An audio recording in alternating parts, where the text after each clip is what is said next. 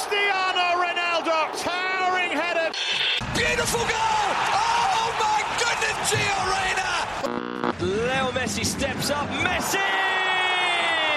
He's still going, and Salah for Liverpool!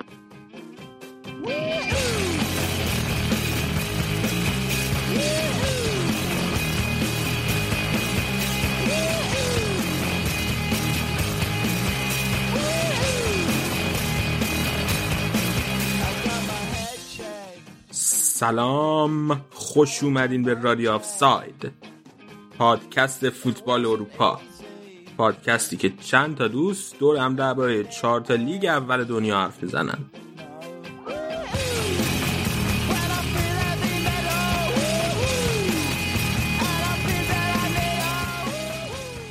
توی این اپیزود مفصل درباره بازی های سری آ حرف می‌زنیم. از آتالانتا و لاتزیو تا دعوای لوکاکو و زلاتان و تا رکورد شکنی رونالدو.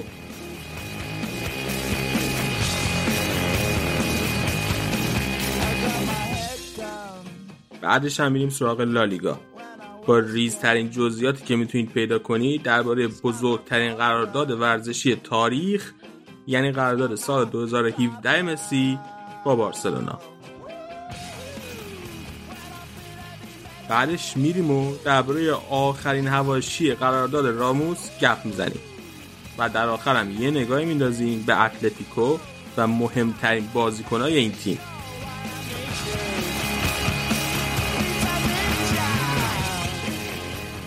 بحث درباره لیگ برتر انگلیس هم هفته دیگه با مرتضی که این هفته خیلی سر شلوغ خواهیم داشت. بریم و این اپیزود رو شروع کنیم.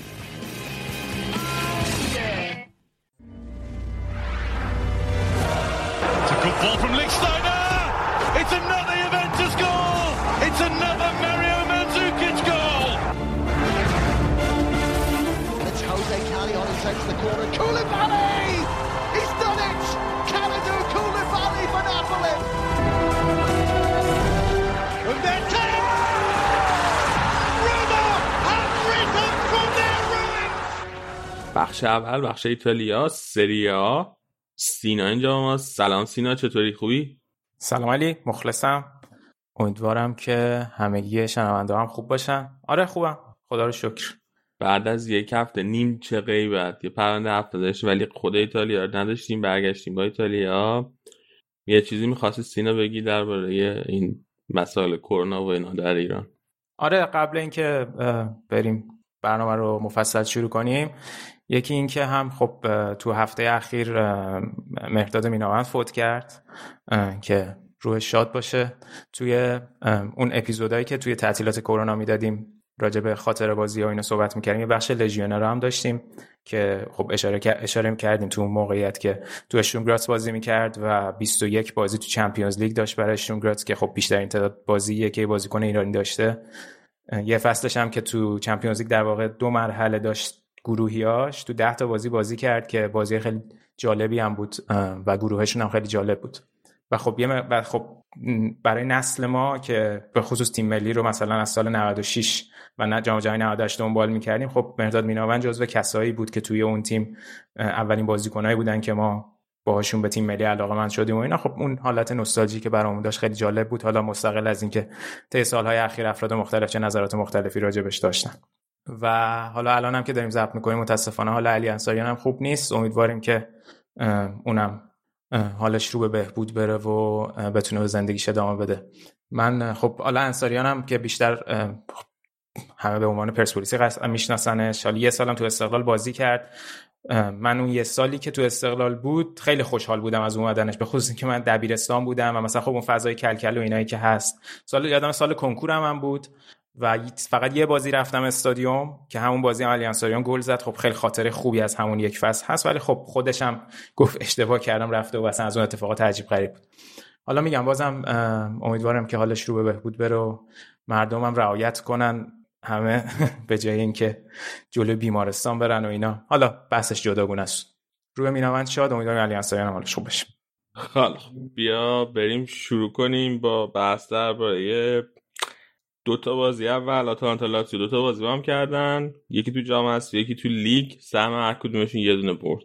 دقیقا حالا من فکر می‌کنم برای لاتزیو درسته که خب ادامه دادن تو کوپا ایتالیا هم خوب بود ولی اون بردی که توی لیگ آوردن خیلی برده ارزشمند و مهمی بود. اول اینکه خب یکی از اون بازی جذابه که خودم همیشه خیلی منتظرشم به خصوص 6 تا بازی اخیرشون قبل این دوتا بازی همیشه پرگل جذاب بوده. مثلا 4 1 3 2 3 3 فینال کوپا ایتالیا دو سال پیش که لاتزیو دو هیچ برد 3 1 آتالانتا خیلی همیشه بازی پرگل و باحالی بوده. و توی بازی جام حذفی که برگزار شد داره جفت بازی هم آتالانتا میزبان بود. تو بازی جام حذفی که توی یک چهارم نهایی بود آتالانتا تونست 3 2 ببره با اینکه 10 نفر هم شد وسط بازی. و لاتزیو به نسبت بازی خوبی نداشت واقعا. یه بازی ضعیف وسلی هود هم بود تو دفاعشون که خب نتیجهش این شد واقعا ده نفره گل سوم خوردن از میرانچوک و بازی رو واگذار کردن. فقط یه گل آچربی زد. گل دوم فوق العاده بود برای یه مدافع مرکزی که چند چند احمد حرکت کرد و تو محوطه با چند تا دریبل گل زد. واقعا بهترین ایتالیایی مدافع الان بهترین مدافع تیم ملی ایتالیا و سری آ به نظر من آچربی. و خب خلاصه اون بازی سه دو باختن تا آتالانتا بره نیمه نهایی جلو ناپولی. ولی دقیقا چند روز بعدش که توی لیگ بازی کردن خب لاتزیو رسما خورد آتالانتا رو به نظر من. خیلی سر بودن و خیلی game plan خوبی داشت اینزاگی تو این بازی. البته خب آتالانتا چند تا غایب مهم هم داشت. کریستیان رومرو که خب بهترین دفاعشون بوده رو نداشتن به خاطر مصدومیت و هاتبور و گوسن هم که wing back اشون بودن اونا هم مصدوم بودن. اگه اشتباه نکنم البته رومرو کووید کووید مثبت بود. مصدوم نبود. هاتبور و گوسن wing back اشون بودن که نبودن و این خیلی بهشون ضربه زد. البته توی تعطیلات دو تا خرید خوب داشتن به نسبت حالا کلیت سری آ دیگه. خیلی خرید عجیب غریبی کلا توی اروپا انجام نشد توی این transfer window ژانویه. یکی ویکتور کووالنکو از شاختار خریدن برای پشت مهاجمشون که خب حالا پاپا گومز هم رفته یکی بیاد که حداقل اون به عنوان تعداد بازیکن اونجا داشته باشن. و یکم یواکیم مله دانمارکی از خنک خریدن برای wing back راستشون که اتفاقا توی این بازی هم که مصدوم داشتن تو wing back اشون هم تو طول بازی راست بازی کرد هم چپ. حالا شاید توی ادامه فصل و حتی سالهای آینده خرید خیلی خوبی باشه براشون. و همینطور 14 تا بازی بود نباخته بودن.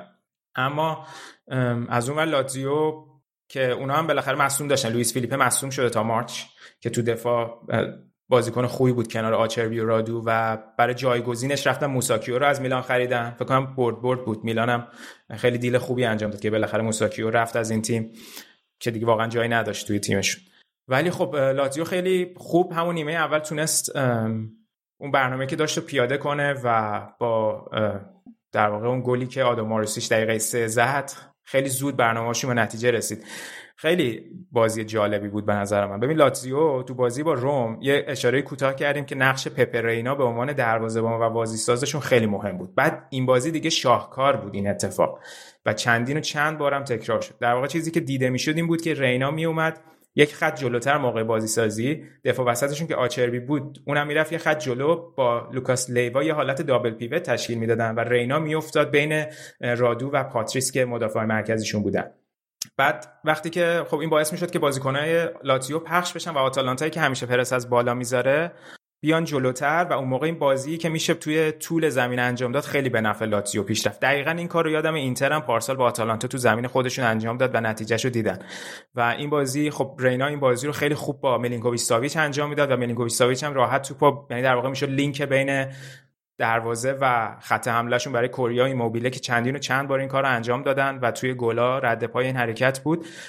رینا 35 تا پاس بلند داشت که بیشترین تعداد پاس لاتزیو تو کل فصل بود توی بازی. و دومین تعداد پاس تعداد پاس هم توی کل بازی بازیکنای لاتزیو داشت. اول ملینکوویچ ساوی شد 57 تا باز تو طول بازی رینا 54 تا. خیلی آمار خوبی بود. یعنی دقیقا اون چیزی که می‌خواستن انجام داده بود. و یه دونه هم از این نقشه پاسا که می‌دیدم مرکز ثقل پاس لاتزیو دروازه‌بانش بود. یعنی خیلی چیز جذابی بود که از این زاگی دیدیم تو این بازی. و در نهایت هم وقتی که لاتزیو نشون داده اخیرا وقتی که بازی رو جلو میفته و اون بلاک دفاعیشون رو 5 3 2 می‌کنن و کامل 5 3 2 بازی می‌کنن گل زدن بهشون خیلی سخته. به خصوص که همونطور که گفتم wing back های اصلی آتالانتا نبودن و رسما تو نیمه اول وقتی می‌خواستن از flank اشون استفاده کنن کاملا ناکام بودن تو این زمینه. نیمه دوم اومد چیکار کرد؟ گاسپرینی در واقع اومد ترکیب رو به جای 3 4 2 1 که همیشه بازی می‌کنه 4 دفاعش کرد. تا بتونه از ام تا از مرکز زمین استفاده کنه. ولی باز دوباره اول نیمه دوم روی همین pattern ی که گفتم گل خوردن یواخین کوریا گل زد برای لاتزیو و دوباره از دقیقه 67 تیمو برگردوند رو همون سه دفاعه. و تعویضاش هم تا, حدودی جواب داشت. ماریو پاسالیش گل زد اما میگم این بلاک لاتزیو خیلی خوب یعنی اصلا به نسبت همیشه که آتالانتا خیلی خوب موقعیت سازی می‌کنه این بازی این شرایط رو نداشت. و در نهایت هم ودات موریکی که بعد از اون بازی کوپا ایتالیا که گل زد این بازی هم گل زد تا حالا یکم شاید امیدوار بشن به اینکه بتونه نتیجه بگیره. اولین بار گل می‌زد تو لیگ براشون دیگه. اون گل کوپا اون گل کوپا ایتالیا اولین گل فصلش بود کلا. این هفته دو تا گل تو دو تا بازی زد. یه ذره آلامه هوا داره. لاتزیو به خاطر پولی که واسش دادن. آروم کن. آره دیگه تقریبا یعنی این فصل هیچ کاری نکرد. حالا باز تو این دوتا بازی کار کرد و خب خیلی برده مهمی بود برای لاتزیو. این پنجمین برد پشت سر همشون توی لیگ بود. یکم خودشونو بالا کشیدن دوباره چسبوندن به همون تیم گروهی که برای چمپیونز لیگ میجنگن. فقط بعد بازی گاسپرنی یکم گفته بود که خب ما همیشه حالا پیش اومده باختیم همیشه اینا رو بردیم و از این حرفا که بعضی وقتا می‌زنه ما همیشه بالای لاتزیو تموم می‌کنیم و اینا که حالا نمی‌دونم خیلی داستان شده بود شمارهشو پخش کرده بودن هواداری لاتزیو کلی تهدیدش کرده بودن و اینا. خیلی شمارش این شما تلفنش پخش آره کردن؟ آره آره. نمی‌دونم حالا چه جوری اتفاق افتاده ولی خیلی حرکت زایه‌ای بود. کلی بند خدا رو اذیت کرده بودم. آقا در همین راستان اخبار هم دیدم که نه به نتیجه موسولینی مثل اینکه داره توی آکادمی لاتزیو بازی می‌کنه. خیلی می‌خوره دیگه به فرهنگ باشگاه و چیزایی که داشتن در قبل دیگه. در همون راستا بوده. با دعوا می‌کنن.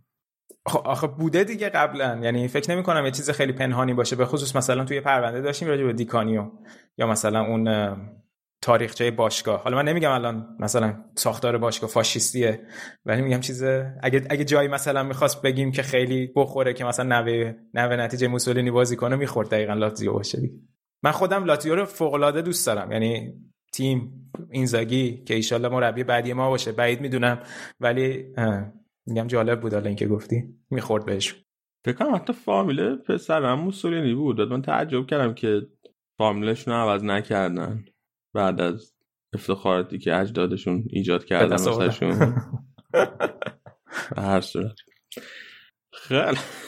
ببین یه چیزی راجع به برنامه پیش راجع به squad روم صحبت می‌کردیم که گفتی تو گفتی که squad شون squad لاتزیو بهتر از رومه حتی. بعد منم تایید کردم. بعد یکم فکر کردم بعدش دیدم که اگر که فرض کن اگر که الان مربیای دوتا تیم رو برداری دوتا مربی دیگه بذاری بالای سر هر دوتا تیم مربی که میاد بالا سر لاتزیو همین بازی که داره اینزاگی از اینا می‌گیره نمی‌تونه بگیری. یعنی این squad در اختیار اینزاگی squad برتری نسبت به روم به نظر من. یعنی چون خودش در واقع همه این بازیکن‌ها رو چندین و چند سال باشون کار کرده الان شاید نمود پیدا کنه که okay اسکواد لاتزیو اسکواد بهتری از رومه. ولی فکر کنم اگه مثلا مربی‌ها رو یه مربیای مثلا هم سطح بذارید که مثلا مربی کارکشته هم باشن به نسبت بعد اون موقع فکر کنم وزن اسکواد روم باز بیشتر از لاتزیو باشه. آره قبول دارم. مخالف نیستم. یعنی میگم ارزشمند کاری که داره می‌کنه واقعا. اگه بتونه سهمی چمپیونز لیگ بگیره من خیلی منتظر بازیشون با بایرنم حالا نمیگم که الان می‌تونم ببرم ولی بازی شاید شاید بازی باحالی بشه. ممکنم هست اوت پلی بشن ها ولی فکر کنم بازی باحالی میشه. من فکر کنم بازی خوب میشه حالا بایرنم خیلی فرم اون فرم خفن پارسالشون آخر فصل پارسالشون ندارن. ولی جدی گفتی راجع به اینکه دوست داری اینزاگی بیاد مربی اینتر شه؟ ببین حالا من می‌خواستم اینو تو بخش اسپانیا هم بگم که این خب سیمونه خیلی قطعا فکر کنم بیشتر هواداره اینتر دوست دارن که مربی بعدیشون سیمونه باشه. سیمونه ولی... اتلتیکو الان با سیمونه, سیمونه... اینزاگی قاطی نشه نه نه نه سیمونه اتلتیکو آره. آره. ولی سیمونه اینزاگی هم دوست دارم منتها حس می‌کنم که مربی آینده ای اگه باشه مربی یا تیم ملی ایتالیا یا یوونتوسه. ولی من دوستش دارم. ام.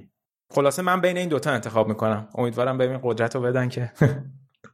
خیلی خب یه سوال من به این حرف که زدی می‌خوام بعد آخر برنامه ازت بپرسم. خودت آماده کن بهت میگم چیه. باش باش. خیلی خب بیا. می‌خوای راجع به چیزم آتالانتا فقط این در نهایت بگیم که حالا الان امروز که داریم ضبط می‌کنیم تو نیمه نهایی شب با ناپولی بازی دارن شرایط ناپولی هم یه مقداری از لحاظ خود گتوزو و ارتباطش با دلارنتیس جالب نیست. البته آخر هفته دو هیچ پارما رو بردن. ولی مثل اینکه یه مقداری رابطهشون با دلارنتیز شکراب شده اخبار میگفتش که دلارنتیز هم با بنیتس صحبت کرده هم با ساری که جفتشون مثل اینکه رد کردن درخواستشو. ولی از اونورم مثلا چند وقت پیش توییت زده بود و کاملا حمایت کرده بود باشگاه از گتوزو اما گتوزو تو کنفرانس بعد بازی پارماش اومد گفتش که من حس خوبی نسبت به این شرایطی که 15 20 روز اخیر بوده ندارم. و خب عجیبم هست پارسال براشون کوپا برده. امسال حالا درسته که هزینه خوبی براشون شد و با اسکواد خیلی خوبی دارن ولی نتیجهش هم بد نبوده. ببین الان مثلا اگه اون تک بازیشون رو انجام می‌دادن و اگر فرزن یوونتوس رو برده بودن الان سوم بودن شاید. و خب شاید شاکی باشه از اینکه اون موقع که یوونتوس این شرایط الانش رو نداشت باشون بازی نکردن دیگه ممکنه به ضررشون تمام بشه. خلاصه یه مقداری شاید جالب نیست که انقدر از گتوزو شاکی ان ولی خب از اون گفته بود مثلا احترام قائلم برای دلارنتیس هر چی خواستم و تا حالا برام فراهم کردم. مثلا گفتم با کایوکو رو می‌خوام برام گرفتن و اینا. ولی خب حساب کن که مثلا مرتنزشون مصدومه بعد گرونترین بازیکن فصل ایتالیا اوسیمن چندین بازی مصدوم داره از پتانیا اون جلو استفاده می‌کنه. حالا بازی قشنگی خواهد بود این تقابل ناپولی آتالانتا. چون فکر کنم که جفتشون باز خیلی انگیزه زیادی برای قهرمانی تو کوپا ایتالیا داشته باشن. ولی خب ناپولی واقعا اسکوادش برای سری آ قوی هست که بتونه بجنگه حالا باید ببینیم چی میشه. فقط یه اتفاقی هم که توی این تعطیلات ژانویه یعنی ترانسفر ویندو افتاد یکی یورنته رفت اودینزه از ناپولی و یه خریدی که فروش بالاخره که داشتن میلیک رفت مارسی بالاخره که حالا بیاس بویاس هم که بلا فاصله بعد از اینکه این اومد یه بازیکن دیگه براشون مارسی خریده برا مارسی خریده بود که بیاس بویاس گفته بود که من اینو نمی‌خواستم. استفاده داده بود. معلوم نشد استفاده یا اخراج شد. من چند تا چیز مختلف خوندم. یه جا خوندم استفاده ده یه جا خوندم تهدید به استعفا کرده مدیر عامل اخراجش کرده. یه جا خوندم استفاده ده مدیر عامل گفت استعفا تو قبول نمی‌کنم اخراجش کرده ولی چرا باید اون استعفا بده؟ از حقوق حق و حقوقش بگذره و مدیر عامل هم بیاد بگه نمی‌خوام بیا حق و حقوقتو بگی. آره عجیب بود سناریو. آره. حالا رفتن میلیک به مارسی هم مقدار عجیب بود دیگه. ولی شاید صرفا فقط می‌خواسته دیگه بازی کنه. چون این فصل بیرون بودن خیلی خوب هزینه زیاده. توی نقل انتقالاتی گفتی پاپا گومزم از تا رفت سویا. الان رفته سویا و امیدوارم که اونجا بدرخشه. امسال ال, نصیری اونجا خوب بود گلای خوبی می‌زد براشون ولی حالا با پاپا گومز خط حملشون خطرناک ترم میشه و دیگه میان واسه اینکه دوم سومی از رال بارسا بگیرن فکر بگیره حالا بذار با جزئیات بیشتر می‌تونیم صحبت کنیم تو بخش ایتالیا آره. راجبش تو بخش اسپانیا. آره. بریم سراغ روم که وضعیت قاراش میشیدن شدیدن با, با کاری که تو جام هستی کردن. قبل اینکه این سراغ وضعیتشون این مایوراله ما اونجا واقعا داره میدرخشه و تو بازی با وروناس که سه, سه یک بردن رو هر سه تا گل اون تاثیر داشت. یه گل زد یه پاس گل داد روی گل اولش هم واقعا تاثیر داشت. و من اینجوری هم که آقا این نداشت تو خودش این چیزا رو. خیلی عجیبه. بازی قبلش هم جلو اسپتزیا دو تا زد. خیلی من تازه دیدم که خیلی انتقاد می‌کنن ازش که این چرا ما اینو خریدیم؟ مثلا چرا میلیک از دست خب میلیک هم قرار بود که یه حالتی بود که هم شاید روم بره هم یوونتوس بره اول فصل. که خب طبیعی هم هست حال اول فصل شاکی باشه هوادار چرا مثلا میلیک جاش ماهیرال اومده ولی خوب جواب داده واقعا خوب جواب داده. و حتی خیلی خب یعنی مثلا این مسئله این نیست که این تو رئال نمیدرخشید مثلا اینه که مثلا هر جام قرضی میدادنش خوب کار نمی‌کرد. یعنی فصل پیش لوانته بازی می‌کرد اونجا هم مثلا خوب نبود. من نمی‌دونم واقعا چرا تو رومیو از این ور به شده. آره خیلی اوضاعش خوبه. نمی‌دونم حالا شاید تو این فرمت ترکیب فونسکا جواب میده. بازیکنایی که پشتشن پلگرینی و میخیتاریان در واقع مثلث خوبی تشکیل دادن. چون دقیقا همیشه این سه تا که رو همه گلاشون تاثیر گذارن. ربط به سطح لیگ ایتالیا نداره سینا جون؟ الان باید search کنم مثال بیارم مثلا کسی که توی اینجا موفق بوده اونجا موفق نبوده. سطح لیگ ایتالیا که الان واقعا خیلی پیشرفت داشته به نسبت چند سال پیش. آره نه قبول دارم شوخی کرد باز جدی نگیرم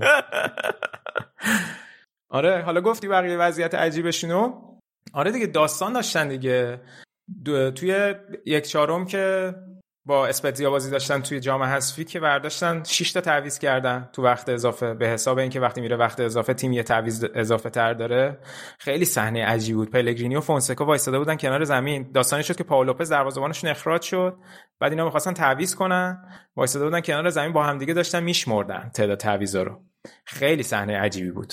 و یاد داشت بر نمیدارن نمی‌دونم. من فکر می‌کنم که بعدش گفتن که مسئله نداشته. یعنی اینجوری فکر کردن که اوکی 5 تا ما تعویضمون رو کردیم رفته وقت اضافه یه دونه دیگه هم می‌تونیم انجام بدیم. تو قانون کوپا ایتالیا نیست این قانون کوپا ایتالیا میگه که اگه که مثلا شما چون تعویضا باید تو سه دور انجام بشه دیگه حتی اگه 5 تا تعویزه میگه که اگه تو سه تا دورتون 4 تا تعویض کردین یه دونه دیگه دارین می‌تونین توی وقت اضافه این تعویض رو انجام بدید. ولی اینا رسما 6 تا بازیکن عوض کردن.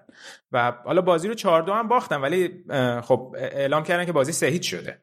و خب در ادامه این قضیه این فریدکینی هم خدای قاطی کردن دیگه. حساب کن شما باشگاه خریدی توی یک فصل دو بار این اتفاق افتاده. یه بار بازی اولشون با ورونا که بازیکن دیاوارا رو تو لیست زیر 23 سال بازی داده بودن یه بارم این بازی.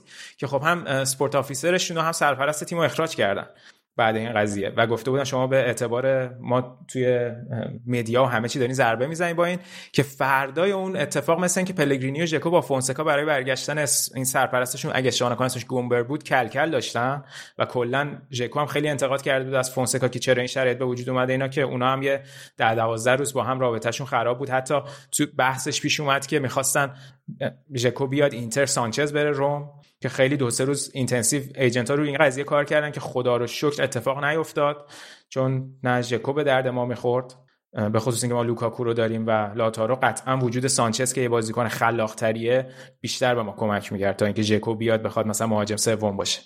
و نمی‌دونم که با وجود اینکه الان مثلا مایرال هست بعد اضافه شدن سانچز چقدر می‌تونست کمک کنه در ازای نبودن ژکو. ولی خب خبری که اومد این بود که ژکو برمیگرده به تمرینا و فقط احتمالا بازوبند رو دیگه ازش می‌گیرن و پلگرینی کاپیتان خواهد بود و احتمالا هم قرار دادش که تا آخر 2022 همین آخر فصل جدا میشه دیگه. اون سال اضافه رو احتمالا نمیمونه توی روم. البته خب اینا خیلی بستگی هم به این داره که فونسکا خودش میمونه یا نه. چون خیلی باز فونسکا هم رفتنیه چون هوا دارم خیلی ازش شکیه. آره اما یه, بندی تو قراردادش داره که اگه که سهمیه چمپیونز لیگ بگیره اتومات قراردادش تمدید میشه. منتها خب دیدیم تو سال اخیر ایتالیا خیلی مهم نیست براشون. انگار مربی رو کنار می‌ذارن حاضرن یک حاضرن یک سال حقوقو بدن ولی مربی دیگر رو بیارن. به خصوص که توی این تعطیلات دوباره حرف اومدن الگریش خیلی داغ شد. می‌گفتن که دیده شده که با مسئولای روم مذاکره داشته. حالا بعد ببینیم تا فصل این اتفاق میفته یا نه. حالا بعد دوتا خریدم داشتن. حالا جالب بود. خریداشون تست پزشکی نمی‌تونستن بدن. مشکوک بودن به کرونا. حالا در نهایت تونستن تستو بدن و قبل از deadline قرارداد ببندن. که الشراوی بالاخره اومد که اول فصل قرار بود بیاد به deadline نرسید. یکی هم این برایان رینولدز یه fullback راست از دالاس آمریکا گرفتن 19 سالشه که اونم هم یوونتوس می‌خواست هم بنونتو، حالا حتما scouting خوبی کردن که این همه hype روش بود که بیاد. و در نهایت هم اومد و حالا البته اینا امسال کارسدورپ سمت راستشون خیلی خوب بوده ولی خب این احتمالا از این استعدادایی که برای بلند مدت می‌خوان روشون سرمایه گذاری کنن. آره این کلیت باشگاه بود و خب گفتیم بعد اسپتزیا هم که تو جام حذفی باختن بعد تو دوباره جلو خود اسپتزیا بازی داشتن که 4 بردنشون. و گل لحظه آخری هم زدن بی خود بازی که سه یک جلو بودن و وا دادن. اشتباه سنگین خط دفاعشون به خصوص اسمالین که البته فکر کنم مصدوم هم شد و خلاصه با دردسر به پیروزی رسیدن. ولی خب بردشون جلو ورونا خیلی قاطع بود. به خصوص اینکه تو کل نیم فصل چندین چند بار فکر کنم گفتیم اینو. جلوی تیمای هشتیم اول جدول نبرده بودن. اولین بازیشون رو با برد شروع کردن تو نیم فصل دوم. و چقدر نقشه جدا از مایورال میخیتاریان. چقدر نقش پلگرینی تو این تیم کلیدیه. یه آماری میخوندم توی سه سال اخیر که برگشته مقایسهش کرده بودن با بقیه تقریبا هم پستیاش مقایسه شده بود با دیبروینه و خیلی آمارشون دور از هم نبود. البته از لحاظ کیفیت ایجاد موقعیت منظورمه. از لحاظ تعداد خلق موقعیت که خب دیبروین خیلی بالاتر بود. ولی از لحاظ نوع حضورشون تو نقاط مختلف زمین و کیفیت خلق موقعیتش پلگرینی جزء تاپای اروپاه. حالا شاید الان بازوبند بهش برسه بتونه واقعا یه مهره کلیدی باشه برای این تیم و حتی آیندهش. حالا خلاصه آخر هفته با یوونتوس بازی دارن. هفته دیگه یعنی تو هفته بعد سریا که اونم بازی حساسیه دیگه. باید ببینیم چه اتفاقی میفته و دیگه همین راجع به روم. آها جلو اسپتزیا بازی کردن. فقط اسپتزیا مثلا که یه شرکت آمریکایی می‌خواد اسپتزیا رو بخره دوباره یه مالک جدید آمریکایی اضافه شه. شرکت هست MST کپیتال که کارشون مدیریت سرمایه خانواده مایکل سولدل صاحب شرکت دله حالا خلاصه شرکت اقتصادی و مدیریت سرمایه است می‌خواد اسپتزیا رو بخره. جالبه. آمریکایی‌ها راهشون انگار به سری زیادی باز شده دیگه. بچه ای دیدن واسه پیش رفته نسبت زیاد آره. چه انگیزه و پشنی دارن در این مورد. کلا آمریکا خیلی انگیزه دارن بیان توی فوتبال فوتبال اروپا. براشون جذابه. سرمایه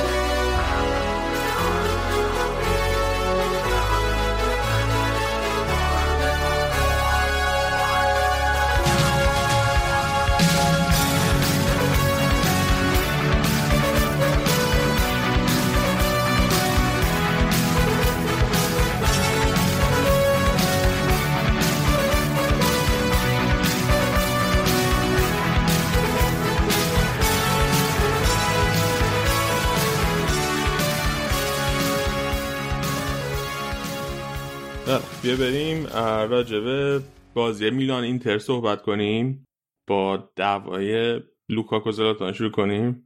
آره دیگه. فیل بزرگ تیوتا فیلای بزرگ تیوتا حالا حالا چند روزی ازش گذشته و کلا که یه دعوار تشریح کن بعد بیا راجع جزئیاتش. آره دعوار تشریح می‌کنیم. آره. تقریبا... چی شد؟ چی به هم گفتم؟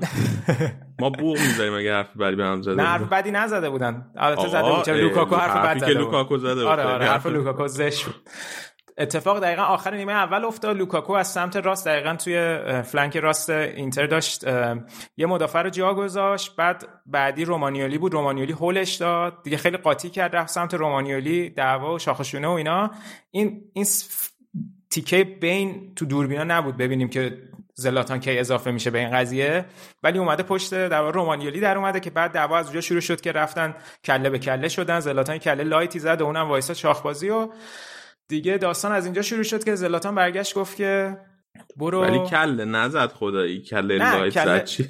کله light زد دیگه. نزد نه بابا باش همون کله به کله شدن. باش کله به کله شدن آره. نه نه گفتم که کله زد بعد اخراج مستقیم اخراج میشه نه نه اصلا اصلا با اون شدت و اینا نبود. نمی‌خواین بگی که بعد برگشت زلاتان بهش گفتش که برو دنبال اون وودو که با برو دنبال گفت نه اسم مادرش هم آورد یا فقط اشاره کرد به وودو. فکر کنم گفت برو برای ما به مادر بگو برات وودو بازی کنه یعنی آره برات وودو بازی کنه. که خب حالا احتمالا همه شنونده خوندن داستانشو که برمیگشت به اون قضیه که زمانی که لوکاکو می‌خواست بره منچستر یونایتد و می‌گفتن که قرار بوده که با اورتون قرارداد ببنده. نه اورتون بود. بین چلسی و یونایتد می‌خواسته انتخاب آره. کنه. به مامانش گفته به روش کشور خودشون براش استخاره کنه ببینه کدوم بهتره. البته این داستانو مشیری نقل کرده مالک اورتون که بعد آره. خود لوکاکو شکایت کرده. گفته همچی داستانی نبوده. که این اتفاق افتاده. و خلاصه زلاتان هم احتمالا از زمانی که اینا با هم توی منچستر بودن خیلی سر این شاید شوخی داشتن نمی‌دونم. یعنی خلاصه اطلاعات دقیق داشته ولی من حس می‌کنم که اینو داشته تو دستش که اگه یه کلکلی شد رو کنه تو بازی. آره. حسم میگه می‌خوره اینجوری باشه ها. و کلا هم اخیرا من نمی‌دیدم لوکاکو اینجوری قاطی بکنه. بعد جالب بود که کنته مثل مورینیو که خوشحال میشه بازیکناش قاطی می‌کنن تعریف کرد و گفته بالاخره خوشحال شدم یه بار لوکاکو اینجوری قاطی کرد. خلاصه زلاتان که اینو گفت که لوکاکو هم سنگین جوابش داد و چند تا چیز نثار خودش رو خانومش کرد و بعد که داور به جفتشون کارت زرد داد. داستان بدتر شد وقتی که دیگه داشتن می‌رفتن تو تونل و لوکاکو رسما تهدید به شلیک و مرگ و اینا کرد زلاتانو که این دیگه خیلی سنگین بود. ولی بعد بازی با توجه به گزارشی که داور داده بود فقط یک جلسه محرومیت واسه جفتشون دادن تو کوپا ایتالیا که خب لوکاکو که دو کارته بود رسما کشید اون یه جلسه محرومیت شد زلاتان هم میره برای فصل بعد. ولی میگن که دوباره یه لول بالاتر رفته و می‌خوان که بازی بررسی بکنن. حالا خیلی ها بحث این بود که شاید حرف زلاتان ریسیسی بوده. منظر حرف زلاتان نجات پرستانه بود؟ اشارش به وودو؟ نه من به نظرم نیست. یعنی شاید در لحظه وهله اول مثلا آدم فکر کنه. بخصوص که اولش بهش گفت تو مثل چی؟ لیل دانکی مثل خر کوچولو میمونی آره اینا. بهش گفته بود مثل خر کوچیک میمونی؟ بعد اون دانکی و مانکیش یه ذره چیز بود واسه من وقتی داشتم میشن درست نمیفهمیدم کدومو گفته. اگه مانکی گفته گفته بود میمون خیلی بد می‌شد. آره. ولی آخه بعضی لاتان هم اومد گفت که من اصلا هیچ وقت همچین حرفی نمی‌زنم و با توجه به سبقه که زلاتان کلا داره یعنی شاید آدم دعوا و تیکه پراکنی و خب کلا ترش تاک تو فوتبال دیگه باشه. ولی منم فکر نمی کنم نجات پرستی بهش بچسبه تو این زمینه. من فکر نمی کنم از عمد حرف نجات پرستانه خواسته باشه زده باشه ولی نه بحث عمد و غیر عمد که پیش نمیاد اگه واقعا حرف نجات پرستی باشه. تو اگه بخوام محروم کنن ولی حس می‌کنم که من فکر کنم با استانداردهای جاری در جاری امروز در دنیا حرفش مورد داره. من خودم نمی... چیز نیستم خیلی خیلی خاکستریه حرفش. حرفش مس... بدون مسئله نیست. درسته. میشه بهش چسبوند نژادپرستانه بودن. دیس... discriminate تا نژادپرستانه نه؟ البته نمی‌دونم. اما اینکه کلا هیچ محرومیت جفتشون نداشتن هم عجیب بود دیگه. حالا من خوشحالم نبودن لوکاکو واقعا ضربه بزرگیه برای اینتر. ولی عجیب بود. یعنی حتی داور امکانش رو داشت که جفتشون اخراج کنه به نظر من. آره به خصوص تهدید به مرگ لوکاکو هم خیلی عجیب بود. آره اینکه آره. بود میام شلیک می‌کنم تو سر سنگین بوده 100 درصد. اون خیلی چیز سنگینه. خب البته اینکه جفتشون زرد گرفتن شاید در ظاهر این باشه که خب به نفع جفتشون بود ولی رسما فقط به نفع اینتر شد دیگه. چون زلاتان نیمه دوم اخراج شد با اون خطایی که کرد که حالا خب سر خطا هم بحث بود شدت داشت یا نه. ولی خب بالاخره از پشت زده بود و احتمالا شاید مثلا لوکاکو هم یه صحنه مشابهی داشت با توجه به اتفاقی که نیمه اول افتاده بود اخراجشون می‌کرد جفتشون. خیلی آره، راجع به خود بازی حرف بزنیم بعد راجع به همین صحنه اخراج زلاتان هم حرف می‌زنیم. آره بازی که خب نیمه اول اینتر اومده بود که با دوباره کولاروف رو گذاشته بود جای باستونی و با اون شاهکاری که کولاروف بازی رفتم توی لیگ انجام داده بود خیلی عجیب بود که اونجا گذاشته بودنش و خب جلوی زلاتان واقعا هیچ حرفی واسه گفتن نداشت و رو صحنه گلم دیدیم که اصلا نتونست روی زلاتان فشاری بذاره. خیلی راحت ضربهشو زد. انقدرم که مثل همیشه جایگیری هاندانویچ بده اصلا توانایی شیرجه زدن هم نداشت و میلان تونست به گل برسه ولی میگم اینتر داشت خوب بازی می‌کرد به نسبت. ولی خب توی حمله باز دوباره این اتفاقی که زلاتان سوار دفاعشون بود به ضررشون شد گل خوردن. نیمه دوم هم دامینیت کرد اینتر دیگه. خب طبیعی هم البته وقتی یکیچ میلان عقب بود دست هم بسته بود به نسبت بازیکنایی داشتن. کیایر هم نیمه اول مصدوم شد. توموری جاش اومد که البته توموری بسیار خوب بازی کرد. خیلی دبیوی خوبی بود. تو بازی آخر هفتهشون هم خیلی براش خوب بازی کرد. واقعا خرید فوق العاده ای بود که از چلسی داشتن حالا به صورت قرضی. ولی میته که وسط بازی می‌کرد کنار کسیه به نظرم اصلا خوب نبود. ولی در کل نیمه دوم اینتر خیلی خوب بازی کرد خیلی خوب موقعیت سازی کردن و استحقاق بردنشو داشتن. خب البته ده نفره شدن میلان هم خیلی کمک کرد میلان واقعا دیگه حمله ای نمی‌کرد بعد از اون. ربیچ هم خیلی آماده نبود تو این بازی و صحنه پنالتی هم که اومد باز سر پنالتی هم مشکوک بود. یعنی حرف و حدیث بود ولی به نظر من خیلی واضح بود که پاشو زده. حالا می‌گفتن از روش پریده ولی به نظر من کاملا زد پاشو. که رفت وار و داور اعلام کرد و در نهایت هم اتفاق جذابی که افتاد اومدن کریستیان اریکسن بود و اون ایستگاهی خوشگلش که با توجه به اینکه هیچ هم داشت. خیلی خیلی خوب. دور. بود. آره. به خصوص اینکه این تاتاروسانه دروازه‌بانشون فوق‌العاده داشت کار می‌کرد. یعنی دروازه‌بان دوم میلان الان از دروازه‌بان یک ما بهتره. شرایط تیم اینتر اینجوریه الان. و چندین و چند موقعیت رو گرفت تو این بازی. ولی گل اریکسن خیلی مهم بود به خصوص اینکه تو این دیگه قطعی شده بود هیچ جا نمیره. هم یه انرژی خوبی برای خودش بود هم شاید برای کنته به خصوص اینکه بازی بعدش هم تو لیگ فیکس بازی کرد. امیدوارم بتونه واقعا بیشتر ازش استفاده کنه. حالا که تصمیمم داره اه، بین بروزوویچ و اریکسن به عنوان regista ی تیم سویچ کنه گل خیلی مهمی بود. حالا مستقل از اینکه چه اتفاقی الان بازی بعدش افتاد تو جلوی یوونتوس و اینتر باخت ولی در صورت دربی بود دیگه. یه دربی بود که همه چی داشت. حالا یه داستانی که هست اینه که اگه تماشاچی تو استادیوم بود عمرن هیچ کدوممون این حرفایی که به هم زده بودن رو نمیشنیدیم. این از اون اتفاقایی که الان داره تو دوره کرونا میفته دیگه. حرفای زلاتان لوکاکو به همون؟ آره آره. آره نمیشینیم ولی بالاخره حرفش میومد که کی چی به کی گفته دیگه. بازی آره ولی چون اینا همه همه شنیدن و همه خودشون آره. دیگه تفسیر خودشون رو دارن یه مقداری داستان رو فرق می‌کنن به آره. خصوص انگلیسی هم بود. یعنی آره انگلیسی هم انگلیسی زدن. بود که انگلیسی هم حرف می‌زدن آره. در حالی که جفتشون ایتالیایی خیلی خوب حرف می‌زنن. آره. من فهم خواستم بگم که تعجب کردم که چرا با هم انگلیسی حرف می‌زدن. آره. این چیزی که گفتی فکر کنم درسته. واقعا فکر کنم تو رفت کنه منچستر مثلا سر به سر لوکاکو میذاشتن با همین بود. واسه همین ذهنشون رفته سمت انگلیسی حرف زدن. دقیقا. این گزارشگر ایتالیایی کانال سریا که رو یوتیوب گزارش می‌کرد گفت که من البته اون موقع بد فهمیدم و جالب بود که توی توییتر هم میخوندم یه سری ها اشتباه متوجه شده بودن. فکر کرده بودن که الان تو بازی زلاتان اینو به لوکاکو گفته ولی میگفتش که once یه دفعه اینو بهش گفته بود که تو زمانی که منچستر بودن که تو به ازای هر کنترل توپ درستی که انجام بدی من 50 پوند بهت میدم. زلاتان به لوکاکو گفته بود زمانی که منچستر با هم بازی می‌کردن که در واقع نشون می‌داد مثلا شوخی می‌کنن با هم و اینا. در نتیجه می‌تونه تکمیل کننده این باشه که اینا همش همو مسخره می‌کردن. سر به سر هم میذاشتن. آخه مدیر برنامه هاشون با هم یکی بود دیگه. مدیر برنامه لوکاکو هم هم چند سال پیش امین رایولا بود. رایولا بود. برنامه نس هم با هم اصلا عجیب نیست که همه جیک و پوک زندگی همون بدون دقیقا. اخراج زلاتان تو به نظر اخراج بود؟ کار زد دوم داشت؟ از پشت زد. به خصوص اینکه اگه نگاه کنی زلاتان از جایی که خودش بود و کلاروف فاصله داشت باش و کنار کلاروف هم یه بازیکن دیگه میلان بود زلاتان رفت. رسما تکل از پشت بود یعنی از پشت زدش. حالا بحث نزدنش هست که واضح بود زده. صحنه رو که آهسته می‌کنی. ولی به نظر من زدش و کار زر دومش درست بود.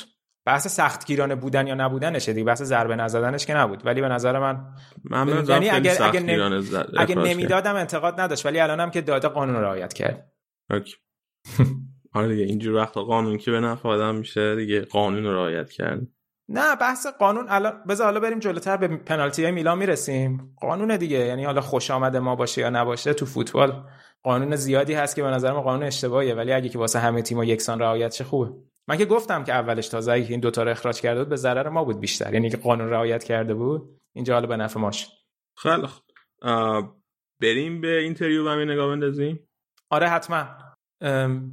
توی یادم رفت اینو بگم که میلانم یه بازی داشت توی لیگ که دو هیچ دو یک بولونیا رو بردن و بازی خوبی هم بود که یعنی تونستن در بیارن که دو, دو تا گلشون البته پنالتی بود که همینو می‌خواستم اشاره کنم که الان 14 تا پنالتی اینا زدن تو طول فصل خب؟ به جز دو تاش که مشکوک بوده بقیهش درست بوده. خب ولی مثلا خیلی تیم‌ها شاکی ان منتها شکایتی که سریا دارن اینه که اون دفعه بحث کردیم که این تصمیمات یکسان برای همه گرفته بشه که خب سخته دیگه با توجه به وجود همه داورای مختلف همیشه این اتفاق سخت. حالا گل اول پنالتی اولم که باز دوباره زلاتان برگشته از کسیه گرفته داره می‌زنه که پنالتی اول خراب کرد که ربیچ گلش کرد ریباندش بعد جالب بود که نوشته بودن که میهایلوویچ قبل پنالتی داد می‌زده که مربی بولونیا. به دروازه‌بانشون که این زلاتان پنالتی زن نیست. پنالتیشو می‌گیری و گرفت واقعا پنالتیشو.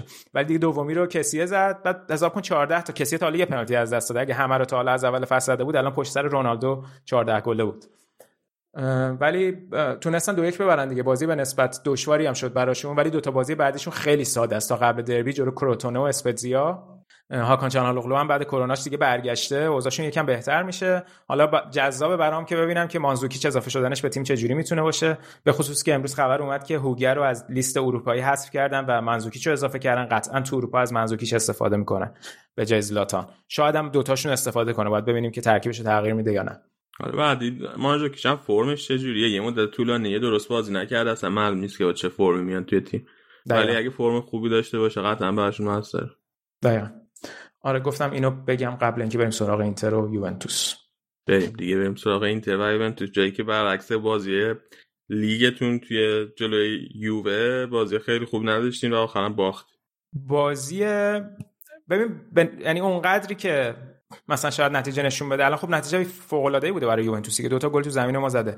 ولی به نظرم اینتر فقط روی اشتباه فردی بازی رو باخت دیگه. یعنی نیمه دوم که خیلی خوب خیلی خوب بازی کرد نیمه دوم. حالا تعداد موقعیتایی که خلق کردن اونقدری که باید نبود برای بردن و حداقل گل مساوی رو زدن. ولی دو تا موقعیت تقریبا 100 درصدی داشتن که نزدن. ولی نیمه اول رسما شروع که فوق العاده بود. دقیقا شروع گلی که زدن عین همون برنامه بود که تو بازی لیگ هم داشتن پیاده می‌کردن. یه ضد حمله عالی و با وجود اینکه بونوچی و کلینی نبودن با وجود دمیرال و دیلیخت بازم رو ضد حمله تونستن. رو سرعت خیلی خوب سانچز که دمیرال رو جا گذاشت و یه پاس خوب فرستاد برای لوکاکو. اونم ضربهشو فوق العاده زد که حالا شاید بوفون می‌تونست بهتر عمل کنه. ولی من فکر نمی کردم که انقدر راحت این بازی یکی جلو رو وا بدن. با شاهکاری که آقای اشلیان کرد. اصلا یه توپی که داشت می‌رفت تو اوت سانتر وحشتناک برناردسکی رو بی خود برداشت دست کوادرادو رو کشید و یه پنالتی هدیه داد بهشون.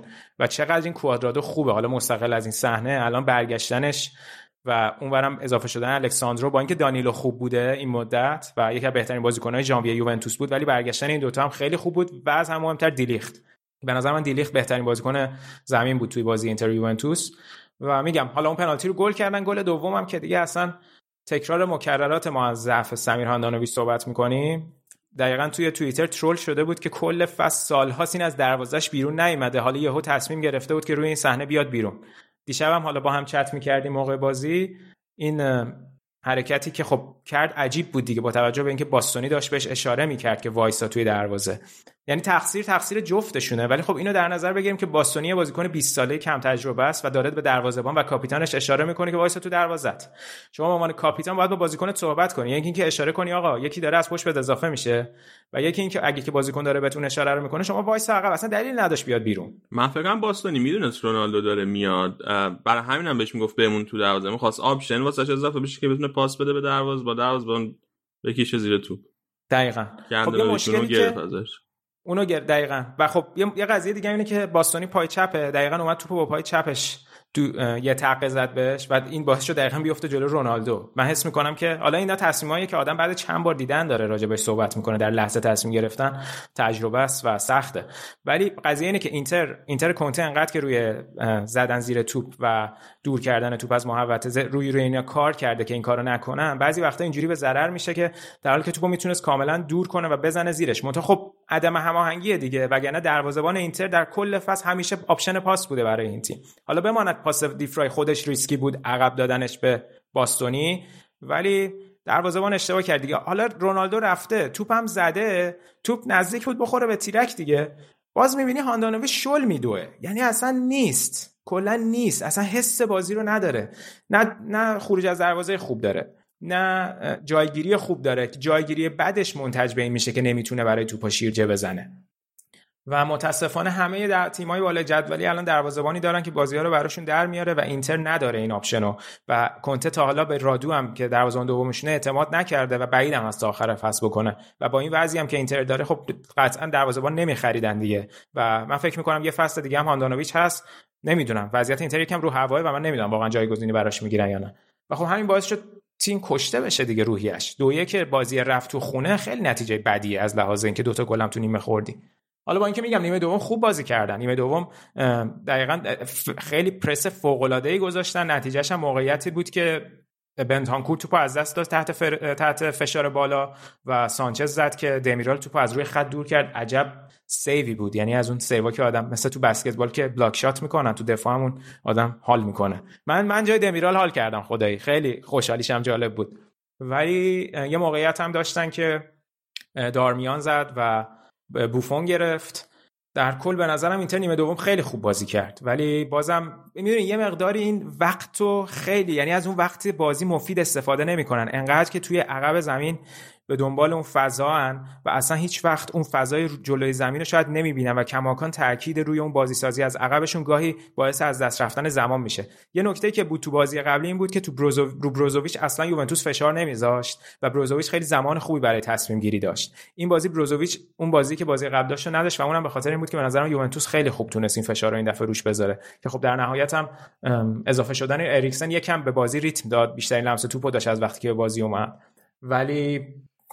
نتیجه نگرفتن دیگه. ولی خب به نسبت بازی قبل یوونتوس خیلی بهتر بازی کرد به خصوص اینکه این چند تا بازیکنش اضافه شدن. گفتم دلیخت خیلی خوب بود دمیرال خیلی خوب بود خیلی می‌تونه نکته خوبی باشه و باز از آرتور استفاده نکرده بود. ولی از وقتی آرتور هم اومد باز یوونتوس هم می‌دیدیم که یه تغییری توی بازی ایجاد شده. شاید توی لیگ دیگه از آرتور بخواد ثابت استفاده کنه. اگه این اتفاق بیفته به نظرم خیلی به نفع یووه میشه که آرتور رو ثابت بازی بده. بعد جالب بود که رونالدو رو که تعویض کرد رونالدو شاکی شد. نمی‌دونم دقت کردی یا نه؟ رونالدو شاکی شد که بعد بازی هم گفته بود پیرلو که خیلی خوب خیلی حال کردم با اینش. گفته بود که تو قرارداد رونالدو ننوشتن نباید تعویض بشه. من تعویضش می‌کنم. به نظرم خیلی قاطع برخورد کرد. نه نه اینو گفت پیرلو. آره. نمی‌گفت بهتر بود. به نفع خودش بود؟ نه به نفع تیمش بود. حالا رونالدو هم شاکی شده رونالدو هم شاکی میشه. حتما خواست هتریک کنه. هدفش این بود احتمال دقیقاً هدفش این بود. چیز نمی‌کنه. تیمو به هم نمیریزه برای اینکه تعویض مثلا شده. حالا شاید اونجا یه ذره ابراز عصبانیت کنه. ولی تیمو به هم نمیریزه. واسه همین از اون مساد نمی‌گفته اونو پیرلو بهتر. شاید حالا می‌خواسته خط و نشون light ی هم بکش ولی ب... حالا انگار که مثلا دیشب اتفاقا دیدم که رئال مادرید توییت کرده بود تبریک گفته بود بهش که رکورد گلزنی رو زده بود. بیشترین تعداد گلزن ترین فوتبالیست تاریخ شد در مجموع آره. دقیقا. بوفون هم 1100 امین بازیش بود. ماشاءالله. 1100 امین بازی. جدی یه نگاه بندازیم ببینیم بیشتر تعداد بازی رسمی کی کرده حالا. تو فوتبال. آره آماری ندارم ولی جالب بود اینا آره. خب بذار یه سوال بپرسم. بهترین زوج دفاعی یوور کی می‌بینی؟ کدوم زوج دفاعی وایسن توی دفاع به نظر از همه از همه اونای دیگه بهتر ببینم چهار تا دفاع وسط دارن دیگه. بونوچی کیلینی دلیخت دمیرال. تو کدوم دوتا رو انتخاب می‌کنی؟ ببین بین بین بونوچی و کیلینی من حس می‌کنم هنوز کیلینی بهتر از بونوچیه با اینکه سنش بیشتره. تو بازی سمپدوریایی که داشتن قبل این بازی آخر هفته که دو هیچ بردن یه block داشت بی‌نظیر بود کیلینی. یعنی از اون block های بود که خاص خودشه تو دف... block block توپی بود توی شیش قدم خیلی خوب بود. ببین دلیخت قطعا ثابته. قطعا باید باشه. بین کیلینی و دمیرال نمی‌دونم. کیلینی کند شده دیگه. مشکل اینه. مشکل اینه تو فرمت بازی پیرلو. الان ببین الان دمیرالش که جوونه جا موند از سانچز روی گل اول وقتی یوونتوس داشت بالا بازی می‌کرد. کیلینی که خب قطعا جا میمونه الان. تو بازی رفته اینتر هم دیدیم. ولی جالب خواهد بود تو بازی بعد ببینیم که آیا از همین دوتا استفاده می‌کنه وقتی لوکاکو هست و لوکاکو رو میسپره به دیلیخت یا اینکه نه. ولی من حس می‌کنم که نمی‌دونم. بین دمیرال بونو... دمیرال کیلینی نمی‌دونم. تو نظر چیه؟ دلیخی نظر منم قطعا ثابته. من باشم احتمالا کیلینی می‌ذارم هم یه ذره فیزیکال تره همین که تجربهش بیشتره تجربه تو خط دفاعی هم خیلی مهم. صد درصد. آره. من باشم احتمالا دلیخ کیلینی می‌ذارم منم فکر به نظرم این احتمال می‌تونه بهتر باشه. که مهم است. من ندیدم با هم بازی کنن. بازی که با هم جفتشون تو خط دفاع باشن ندیدم ازشون. شاید من ندیدم بعدی هماهنگیشون هم چطور با هم؟ یعنی باید با هم هارمونی هارمونیک باشن. بازیشون هم باید به هم بیاد اینم هست. درسته. آره. در بار لایک کم حرف بزنیم. من از چندین نفر مختلف توی توییتر دیدم که نوشتن بارلا در حال حاضر بهترین بازیکن ایتالیاییه. قبول داری تو اینو؟ بهترین بازیکن ایتالیایی آره.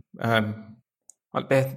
توی پست خودش یا کلا می‌تونه واقعا بهترین باشه. ببین می... یعنی از یک تا 90 می‌ذاره تمام انرژیشو می‌ذاره و چندین بارم نشون داده تو تمام پستای مرکز زمین. رجیستا بازی کرده متالا بازی کرده تریکوارتیستا بازی کرده همه رو بازی کرده و عالی هم بوده.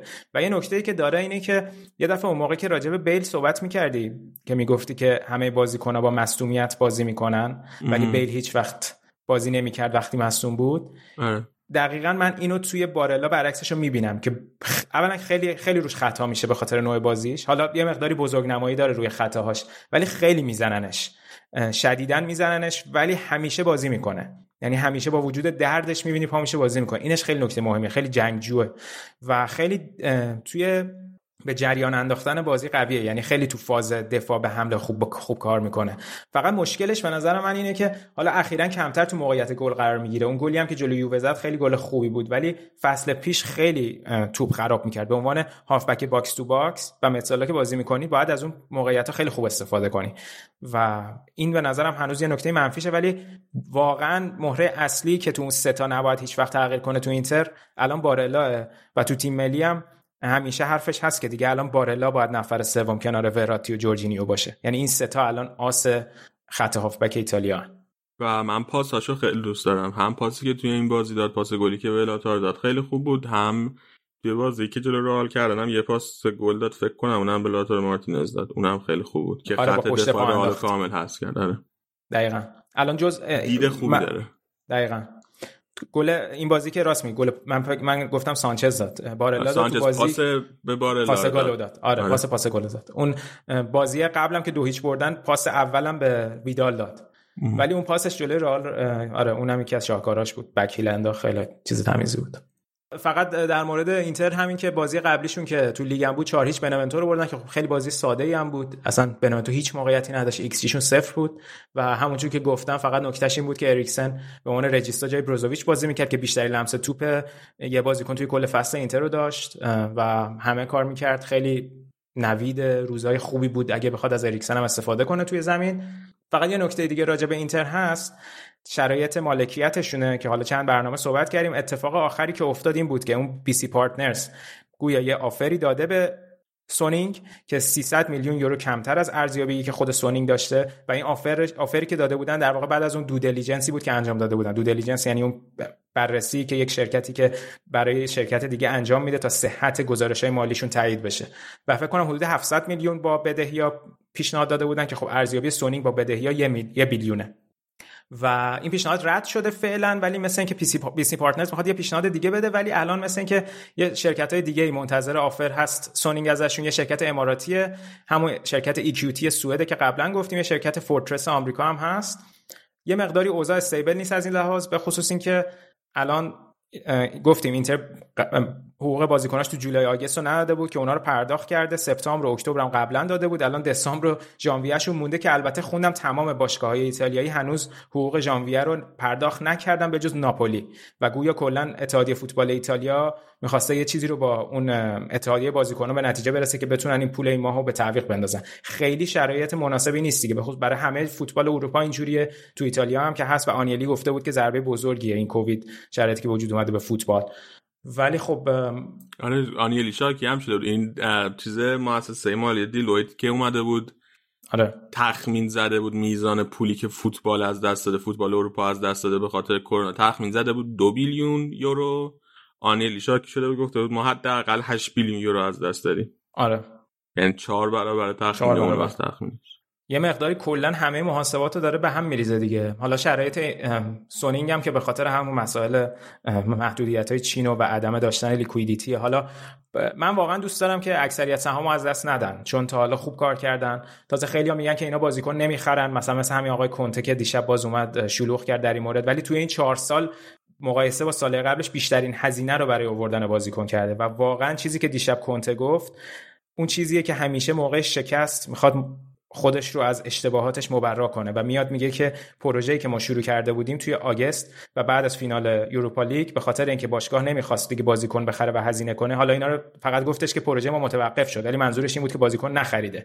و آیا کیو داره میگه؟ آیا منظورش اینه برای من امرسون و آلونسو و کانته رو نخریدن؟ خب در ازاش برای تو بدون همون پول گودین رو فدای کردن که تو ویدالو بگیری. برات اشرف حکیمی رو خریدن که یکی از بهترین wing back های اروپا الان. یا برات کولاروفی آوردن که خودت می‌خواستی. یعنی تمام اینا هست و خب درسته اینتر نمی‌تونه خرج کنه و اینم شفاف بوده و شما با این پذیرش این ادامه داده ولی اینکه یهو الان دوباره وسط کس نمی‌تونه خرج کنه آخه. کدوم آره خیلی خرج کرده؟ نه بحثش اینه مثلا میلان الان بازیکن قرضی میاره حقوق میده خب خب ولی این دستمزد بازیکنای اینتر خیلی بالاه خب برای تو سانچز رو نگه داشتن. سانچز خود 6.5 میلیون یورو دستمزد سالیانشه. اریکسن دستمزدش بالاه همه اینا دستمزدشون بالاه نمی‌تونن اصلا بازیکن به تیم اضافه کنن. ولی به نظر من غر خیلی مسخره ای بود. حق داری. منم قبول دارم. خیلی خب بیا سوال رو. ها نه راجع همین کنته می‌خواستم بگم. راجع کنته بود؟ آره. آها OK OK. خیلی خوب. آره پس اگه اینجوریه فقط یه اشاره هم کنیم. اون دفعه من گفتم راجع به calcio femminile هم صحبت می‌کنیم. یکی اینکه تو اونجا هم یوونتوس باز برد. پنج هیچ بازیشو برد که آناهیتا زمانیان هم یه گل زد. الان یوونتوس از 12 بازی 12 تاشو برده. فقط میلان پشت سرشه که میلان یه باخت داره اونم به یووه بوده. احتمالا یووه امسال تو لیگ زنان هم قهرمان میشه. و یه خبر دیگه هم فقط راجع به تیم ملی ایتالیا بود که مانچینی گفته بود دیگه بعد جام جهانی 2022 من می‌خوام برگردم به مربیگری باشگاهی و دیگه نیستم. که ازش پرسیده بودن که کی می‌تونه جایگزینت باشه. گفته خیلی هستن ولی برای تیم ملی الگری و آنجلوتی و گاسپرینی گزینه‌های خوبی می‌تونن باشن. حالا الگری که بعید می‌دونم با توجه به اینکه این مدت الان نبوده قطعا برمیگرده توی باشگاهی. از بین این ستا به نظر می‌رسه آنجل... آنجلوتی خیلی محتمل باشه. ولی حالا تا دو سال دیگه. آنجلوتی آنجلوتی می‌خواد 2030 مربی تیم ملی ایتالیا باشه. 2030 گفته؟ من چون مربی شما می‌خواد بشه؟ نه نه نه. آها. من یه بار موقع که رئال بود ازش پرسیده بودن همین مربی تیم ایتالیا رو گفته بود که ایتالیا هر 24 سال یه بار قهرمان جام جهانی میشه. آها یادم اومد. بنابراین من حساب کردم که 2006 و 24 آنجلوتی دوست داره 2030 مربی تیم ملیتون باشه. ببین چی میشه ان شاء کم تا موقع دیگه تجزیهش آنجلوتی. بنده خدا آره. 10 سال دیگه است دیگه. آره. آره حالا ببینیم کی میشه. خیلی خوب. بریم یه سر رد بکنیم برگردیم به بخش بعدی. Lionel Messi! Oh my goodness! Lionel Messi does it again! He's superhuman!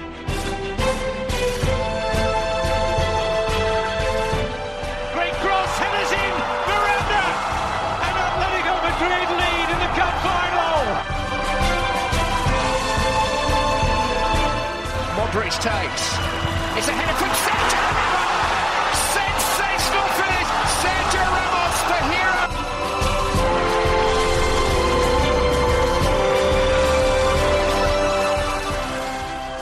بریم سراغ بخش بعدی برنامه بخش لالیگا و اسپانیا. دیگه در نبود کوریسپاندنت بارساییمون امیر حسین و من جایگزین امیر حسین قراره باشم ولی علی چون مفصل می‌خواد راجع به شرایط قراردادی بازیکنهای جفت رئال و بارسا صحبت کنه گفتم مجریگری رو به عهده بگیرم راحت صحبت کنه.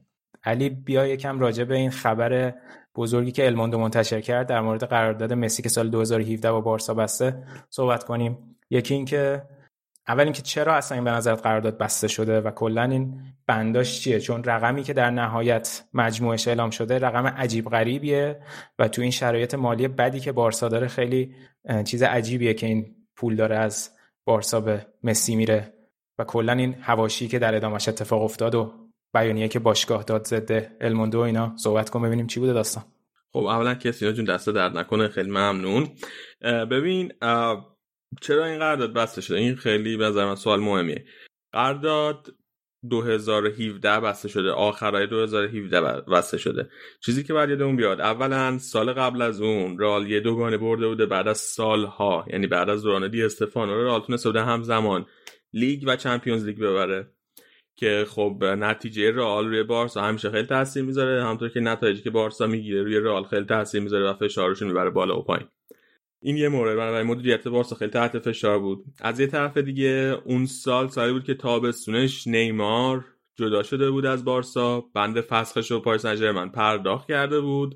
و اگه یادمون باشه اصلا بارسا در حال پنیک بای بود و دو تا خرید خیلی گرون کرد. یکی دم اول تابستون دمبله رو گرفت بعدش هم توی جام یه کوتینیو گرفت. هر دوره با رقم‌های زیاد.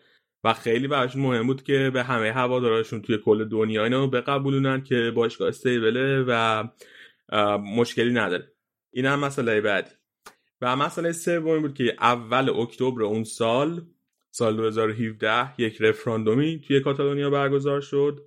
رفراندوم استقلال کاتالونیا از اسپانیا که البته رفراندوم رسمی نبود و حالا بعدا غیر قانونی اعلام شد که قضاوت راجع به اون ندارم که غیر قانونی بوده یا نبوده ولی بعدا غیر قانونی هم اعلام شد و اون استقلال کاتالونیا هم رأی آورد. و اون هم شرط باشگاه بارسلونا رو خیلی غیر پایدار می‌کرد. چون که اگر کاتالونیا از با... از اسپانیا جدا شد من نبود که بعد از اونهای بارسا می‌تونه توی لالیگا بازی کنه یا نه. اگر نتونه توی لالیگا بازی کنه اون وقت تکلیفش چی میشه. توی لیگ کاتالونیا که نمی‌تونه مثلا بره با اسپانیول یه تیم محلی بازی کنه که. بنابراین از اون نظرم تحت فشار بودن. و خب عامل آخر این که مسی مسیه. کدوم مدیر عامل بارسا می‌تونست این جرأت رو داشته باشه که با ببخشید. می‌تونست این جرأت داشته باشه که با مسی تمدید نکنه. اون هم خب خیلی کار سختی این بود. و همه اینا دست به دست هم داد که همه این برگای بازی تمدید قرارداد توی دست مسی و ایجنتش که با باشه. باشه حالا بیا راجع به بنداش حرف بزنیم. اولا که وقتی میگیم قرارداد مسی داریم در واقع در دو تا قرارداد صحبت می‌کنیم. یه قرارداد قرارداد ورزشی حرفه‌ایشه به عنوان بازیکن به عنوان فوتبالیست. و یک قرارداد دیگه قراردادیه که برای حق پخش تصویرش بسته. بنابراین دو تا قرارداد هم زمان بسته شده. و یه نکته که وجود داره که طبق قوانین کار خود اسپانیا اون قراردادی که برای حق پخشش بسته میشه در مجموع می‌تونه ماکسیموم 15 درصد قرارداد کل باشه. یعنی کل قراردادی که میمنه در ماکسیموم 15 درصدش می‌تونه مربوط بشه به قوانین حق پخش. که خب مسی و بارسا هم اینو رعایت کردن و دقیقا واسه همه بندهای قرارداد هر بندی که توی قرارداد ورزشیش هست یه دونه بند عین همون توی قرارداد حق پخشش هست که دقیقا 15 درصد کل. و اینو کاملا رعایت کردن. مجموع قراردادش ماکسیموم می‌رسه به 555 میلیون یورو. یعنی اگه همه بندهای قراردادش فعال بشه مثل توی چهار سال 555 میلیون یورو می‌گیره قبل از مالیات که یه مقدار زیادیش میره واسه مالیات و فقط 297 میلیونش براش باقی مونه توی چهار سال.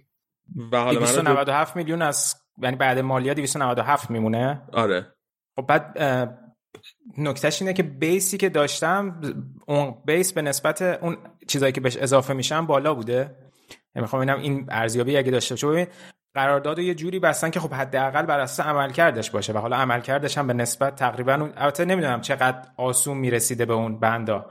ولی به نسبت حالا میگم بندا آره. خیلی بند خیلی از بنداش بنده به نسبت آسونیه. درسته. آره. ببین اول چیزی که خیلی مهمه بدونیم که از طرف چون که حالا بعدا میگم که چرا مهمه. از طرف بارسا سه نفر این قرارداد امضا کردن. یکی خود بارتومو بوده به عنوان رئیس باشگاه. یکی دیگه جوردی مصر بوده به عنوان نایب رئیس ورزشی باشگاه. و یکی دیگه هم یه آقای به اسم اسکار گراو که این مدیر سازمانی باشگاه بارسلونا که حالا من دقیقا نمی‌دونم شرح وظایف مدیر سازمانی چیه ولی فکر کنم که بهترین ترجمه که اصلا می‌تونستم پیدا کنم مدیر سازمانیه.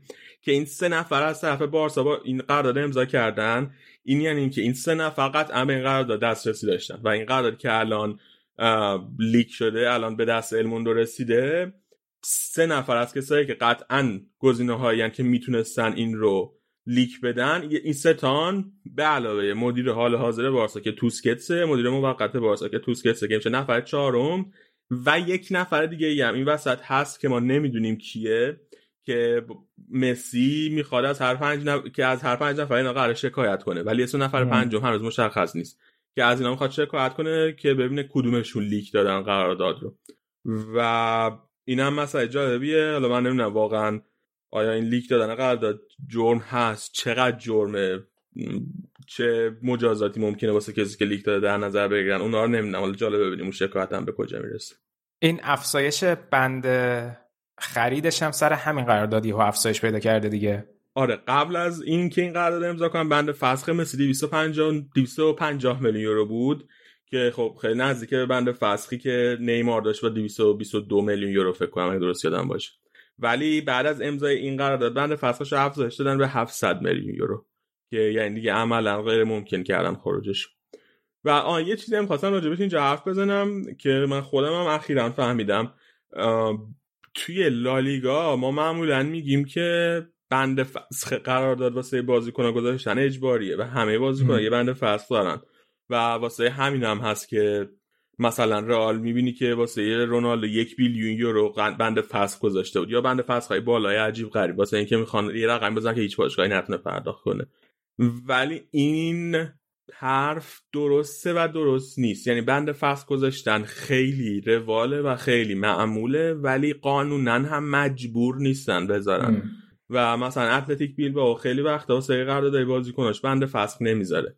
اما اگر بند فسخ نذاشتن و بازیکنی خاص جدا بشه یک طرف جدا بشه یا قرارش فسخ کنه اون وقت میان توی یک دادگاه یه دادگاهی وجود که میرن اونجا و تعیین غیبت می‌کنن واسه این بازیکن اون دادگاه که این بازیکن چقدر میارزه و اون وقت اون رقم باید پرداخت بشه. که خب توی اون دادگاه رفتن هم واسه بازیکن ریسکی هم واسه باشگاه. چون که نمی‌دونن که حالا اون دادگاه چه جوری قیمت گذاری می‌کنه. ممکنه خیلی گرون قیمت گذاری کنه ممکنه خیلی ارزون قیمت گذاری کنه. واسه همین معمولا هم باشگاه هم بازیکن ترجیح میدن که بند فسخ بزنن واسه بازیکناش. اینا هم گفتم اینجا یعنی قبلا خودم فکر کردم اجباریه ولی مثل که اینطور نیست. بعد الان شرایطی که هست نسبت به خود مسی واکنش رسمی که نداشته. چون باشگاه من دیدم که بیانیه داده بود و گفته بود من ما هم از خود باشگاه و هم از خود مسی در این مورد حمایت می‌کنیم و خب شاکی بودن در واقع از اون leak شدن داستان دیگه. واکنش مسی فقط این بوده که شکایت می‌کنه از کسی که leak کرده چیز دیگه نگفت. تنها واکنشی که من دیدم ازش همین بوده. هم بازی ها و مربی حمایت کردن. کمان مثلا گفته بود که کسی که این قرار لیک کرده قطعا هدف خوبی نداره واسه واسه مسی واسه بارسا چیز نیست. به فکر بارسا نیست.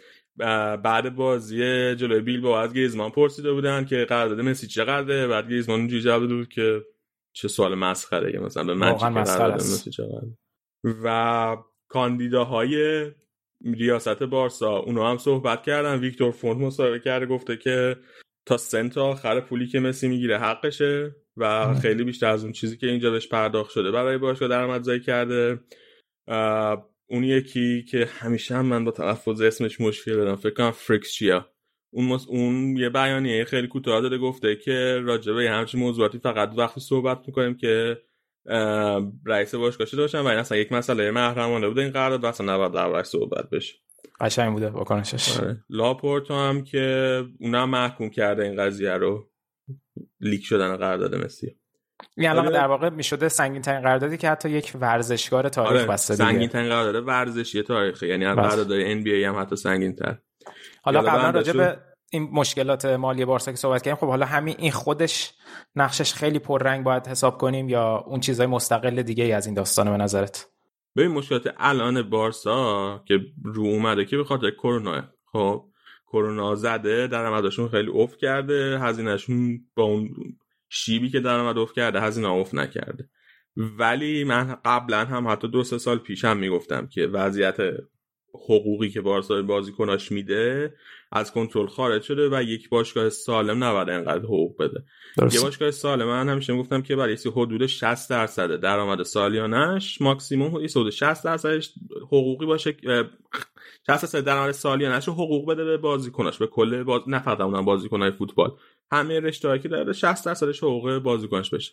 ولی بارسا یه جوری شده بود که یه چیزی حدود 80 درصد درآمد سالیانش حقوق می‌داد. یعنی 20 درصد بیشتر از اون ماکسیمومی که معمولا میگن. و این توی بلند مدت قطعا قطعا واسه باشگاه مشکل ساز می‌شد. اما اینکه امروز این مشکلات رو اومده و اینکه اینقدر سریع به قول معروف پرده ها بر افتاده دلیلش کرونا مشخصه. درست. و حرفی که فونت زده درباره اینکه مسی خیلی بیشتر از اون چیزی که باید درآمدزایی کرده واسه بارسا خیلی بیشتر از اون پولی که داره می‌گیره من می‌فهمم که چرا این حرفو می‌زنه چون که احتمالا میشنه تعداد جامعه که واسه بارسا برده رو میشمره بعد اینو حساب می‌کنه که از یک باشگاه حالا خوب اروپایی تبدیل شدن به یه سوپر باشگاه اروپایی درآمدشون به شدت افزایش پیدا کرده. مثلا فکر کنم سالی که لاپورتا وارد باشگاه بارسا شد که خب همون سالایی هم هست که مسی هم تقریبا شروع کرده فوتبالش واسه بارسا. درآمد باشگاه حدود 200 خورده میلیون یورو بوده. و قبل از کرونا درآمد باشگاه به یک بیلیون یورو رسیده. یعنی توی این سال 800 میلیون یورو افزایش پیدا کرده درآمد باشگاه. که خب البته بعد با تورم و کل کلا بزرگ شدن بازار فوتبال هم بیایم استانداردش کنیم. ولی درآمد باشگاه خیلی افزایش پیدا کرده به خاطر مسی. اما از طرف دیگه یه مسئله که اصلا قبلا بارها بارها گفتیم. شما وقتی مثلا ست می‌کنی آقا شما آقای مسی سالی مثلا مثلا 100 میلیون یورو حقوق می‌گیری این فقط قرارداد مسی رو ست نکردی. تو اومدی سقف حقوقی باشگاهت هم ست کردی و بعد همه بازیکنان با توجه به اون سقف حقوقی حالا می‌خوان حقوق بگیرن. تو حال اگه بخوای با گریزمن قرارداد ببندی گریزمن میگه که من بازی کنیم که بعد کمتر از مسی حقوق بگیرم این درسته ولی مثلا من بازی کنیم که دیگه 50 درصد مسی بعد حقوق بگیرم. بنابراین اگر مسی 100 میلیون می‌گیره من بعد 50 میلیون بگیرم. شما مثلا اگه کوتینیو رو بیاری اونم یه همچین حرفی می‌زنه. و مثلا اگر بخوای با پیک قراردادت رو تمدید کنی پیک هم میگه که آره خب مسی 100 میلیون حقوق می‌گیره حقش فلانه. اگه حق مسی 100 میلیونه حق من دیگه این هست که مثلا 30 میلیون یورو حقوق بگیرم. و عدد دارم مثال می‌زنم دقیق می‌زنم. و بنابراین کلا هزینه های باشگاه رو می‌بری بالا با این کار. فقط یه قرارداد مسی هم نیست. و حالا بذار من بند رو بگم چون یه سری از این بند خیلی عجیبه.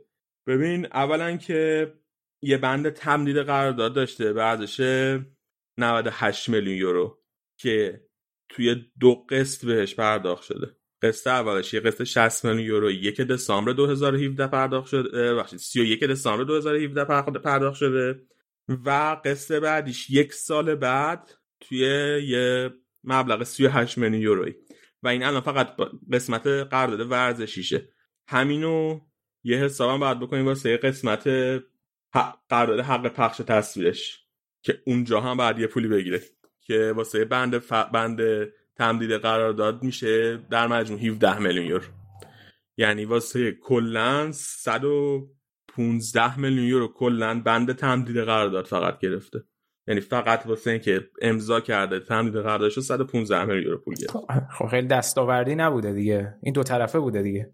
یعنی اینکه برای تمدید قرارداد میبنده خیلی کاملا این چیز به نفع باشگاه به نفع بازیکن بوده بیشتر تا به نفع باشگاه ببین خب به نفع بارسا بوده که بوده مسیا ولی آخه باشگاه من دستاورد نیست آخه. آره باشگاه من اینجوری نگاه می‌کنن. مثلا مثلا باشگاه ها موقعی که میان قرارداد بازمن میبندن یه بازیکنی که قراردادی با باشگاه دیگه نداره جذب می‌کنن اونا هم یه بونس قرارداد به بازیکن میدن. و منطقش نمینه که من اگه بخوام برم یه بازیکن در همین سطح رو بیارم که یه قراردادی داره در حال حاضر با باشگاه دیگه بعد اون باشگاه سالسی یه پولی بدم. بنابراین یعنی یه قسمتی از اون پول رو که قرار بوده به اون باشگاه بدن به خود این بازیکن میدن. و باشگاه بارسا هم احتمالاً منطقش اینه که آقا من می‌خوام برم یه بازیکن در سطح مسی بیارم ولی بازیکن در سطح مسی که پیدا نمیشه ولی مثلا دومین بازیکن عالی جهان رو مثلا بیارم بعد یه مبلغ خیلی زیادی خرج کنم. ولی یه قسمتی از اون رو میام میدم به مسی.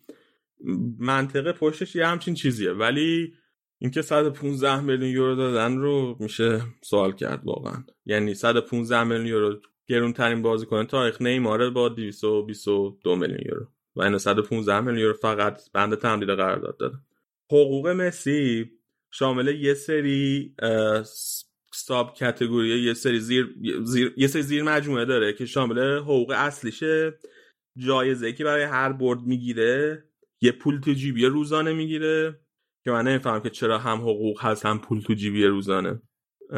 هزینه سفرهای شخصی شو بارسا میده و یه حقی می‌گیره به اسم حق آب و گل که این بهترین ترجمه که من می‌تونستم بکنم. و این انگلیسیش دقیقا میشه سنیوریتی بونس اگه تا کسی ترجمه بهتر داره فکر کنم واقعا حق آب و گل بهترین ترجمه است. و در مجموع توی قسمت توی قرارداد ورزشیش 61 میلیون یورو سالیانه واسه اینا می‌گیره. که حالا دوباره اون توی اون قرارداد حق پخش تصفیش هم دقیقا عین همین وجود داره.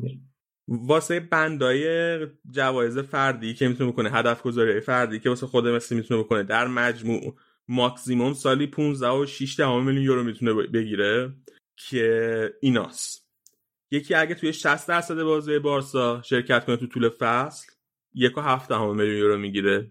اگه تیم به چمپیونز لیگ برسه یعنی توی چهار تا تیم بالای جدول توی لالیگا تمام کنه به یک و هفت میلیون یورو می‌گیره. اگه از مرحله گروهی چمپیونز لیگ برن بالا یک میلیون یورو می‌گیره. که خب این سه تا که مثلا واضحه که بعد واسه بارسا انجام بشه. اگه از یک هشتم چمپیونز لیگ برن بالا 400 هزار یورو می‌گیره. اگه از یک چهارم چمپیونز لیگ برن بالا یک و چهارده میلیون یورو می‌گیره. اینا تازه یعنی هی اضافه میشه. همه پاداشایی که برای سود می‌گیرن و دارن یه بخش اصلیشو میدن به مسی. آره آره. اگه نیمه نهایی چمپیونز لیگو بره بالا یک و چهارده میلیون یورو می‌گیره و اگر توی فینال چمپیونز لیگ قهرمان بشن چمپیونز لیگو ببرن 3 و 6 میلیون یورو دیگه می‌گیره. برد لالیگا قهرمان توی لالیگا 2 و 4 میلیون یورو. برد کوپا دل ری 600 هزار یورو. جام حذفی 600 هزار یورو. و اگر بهترین بازیکن سال فیفا هم بشه 600 هزار یورو. جالبش اینه که واسه توپ طلا ولی بنده خاصی نداره.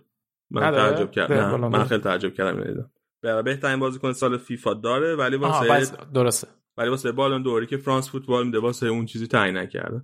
خوب شد براش پاداش برد دربی نذاشتن. اون دیگه خیلی زایه بود اگه اونا میذاشتن. جایزه. برای هر برد داره. برای هر نه یه چیز آره اسپشیال برای مثلا مثلا ال کلاسیکو آره. آره. اینکه گفتی که عکس ببین پاداش چمپیونز لیگ اگه یه تیم قهرمان چمپیونز لیگ بشه یه حدود 100 میلیون درآمد داره. نه نه نه اون اون سود از گروه و اینا به نسبت اینکه مثلا آره فرض کنید کمه دیگه. آره آره نه قهرمانی فرق داره. درآمد آره. زیادی نیست که تو یک و نیمشو بخوای بدی. یعنی آره. یه چیز درآمد جزء درآمد اصلی باشگاه کلا. و بازم میگم این رقمایی که گفتم همشون فقط قسمت قرارداد ورزشی هست همه اینا رو تازه قسمت چیزم داره. توی قرارداد حق پخش تصویرش هم هست. که واسه همه اون هم دوباره پول میگی. یه قسمت خیلی خیلی عجیب قرارداد مسی. یه بندی داره قراردادش به اسم بند وفاداری که این در مجموعی حدود 100 میلیون یورو.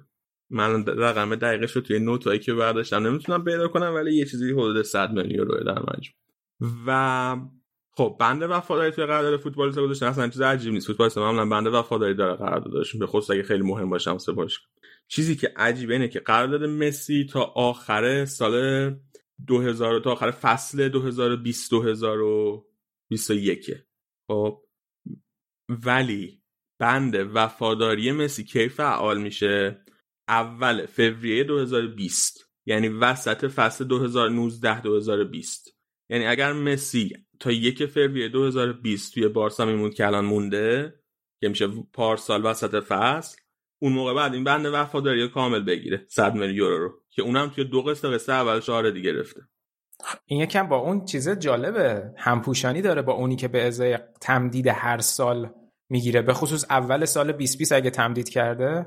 نه خب اول سال 2020 که تمدید نکرده که قرارداد 2017 تمدید کرده. نه می‌گفتی به ازای هر سالی که میره جلو بند چی می‌گیره؟ ب... نه نه نه نه نه نه. بنده ت... بنده بند تمدید قراردادی که اون اول امضا کرده قراردادش اون فقط یه بار پرداخت بوده. آه آه okay okay آره. okay این بند وفاداری هم فقط یه بار پرداخته. یعنی یه بار پرداخت که یک رقمه. فقط آره یک بار تعلق آره. میگه تو دو قسط.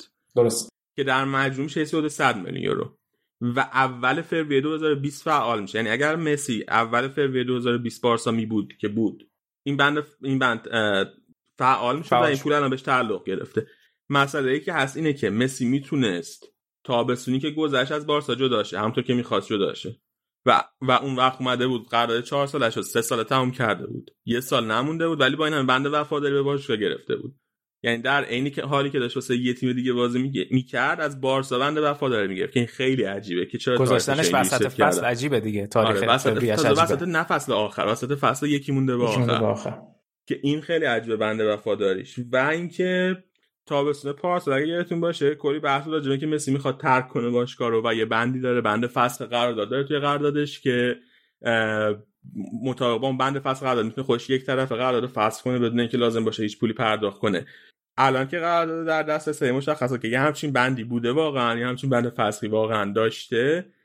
ولی به نظر میاد اون حرفی که تیم مدیریتی بارتمو می‌زدن درسته و درست بوده و نمی‌تونه ازش استفاده کنه. به خاطر اینکه مطابق اون بند باید تا آخر زمان عادی فصل مسی اعلام کرده که می‌خواد به طور رسمی اعلام کرده که می‌خواد بارسا رو ترک کنه که میشه آخرای تقریبا می اوایل جون تا اون موقع بعد اعلام می‌کرده.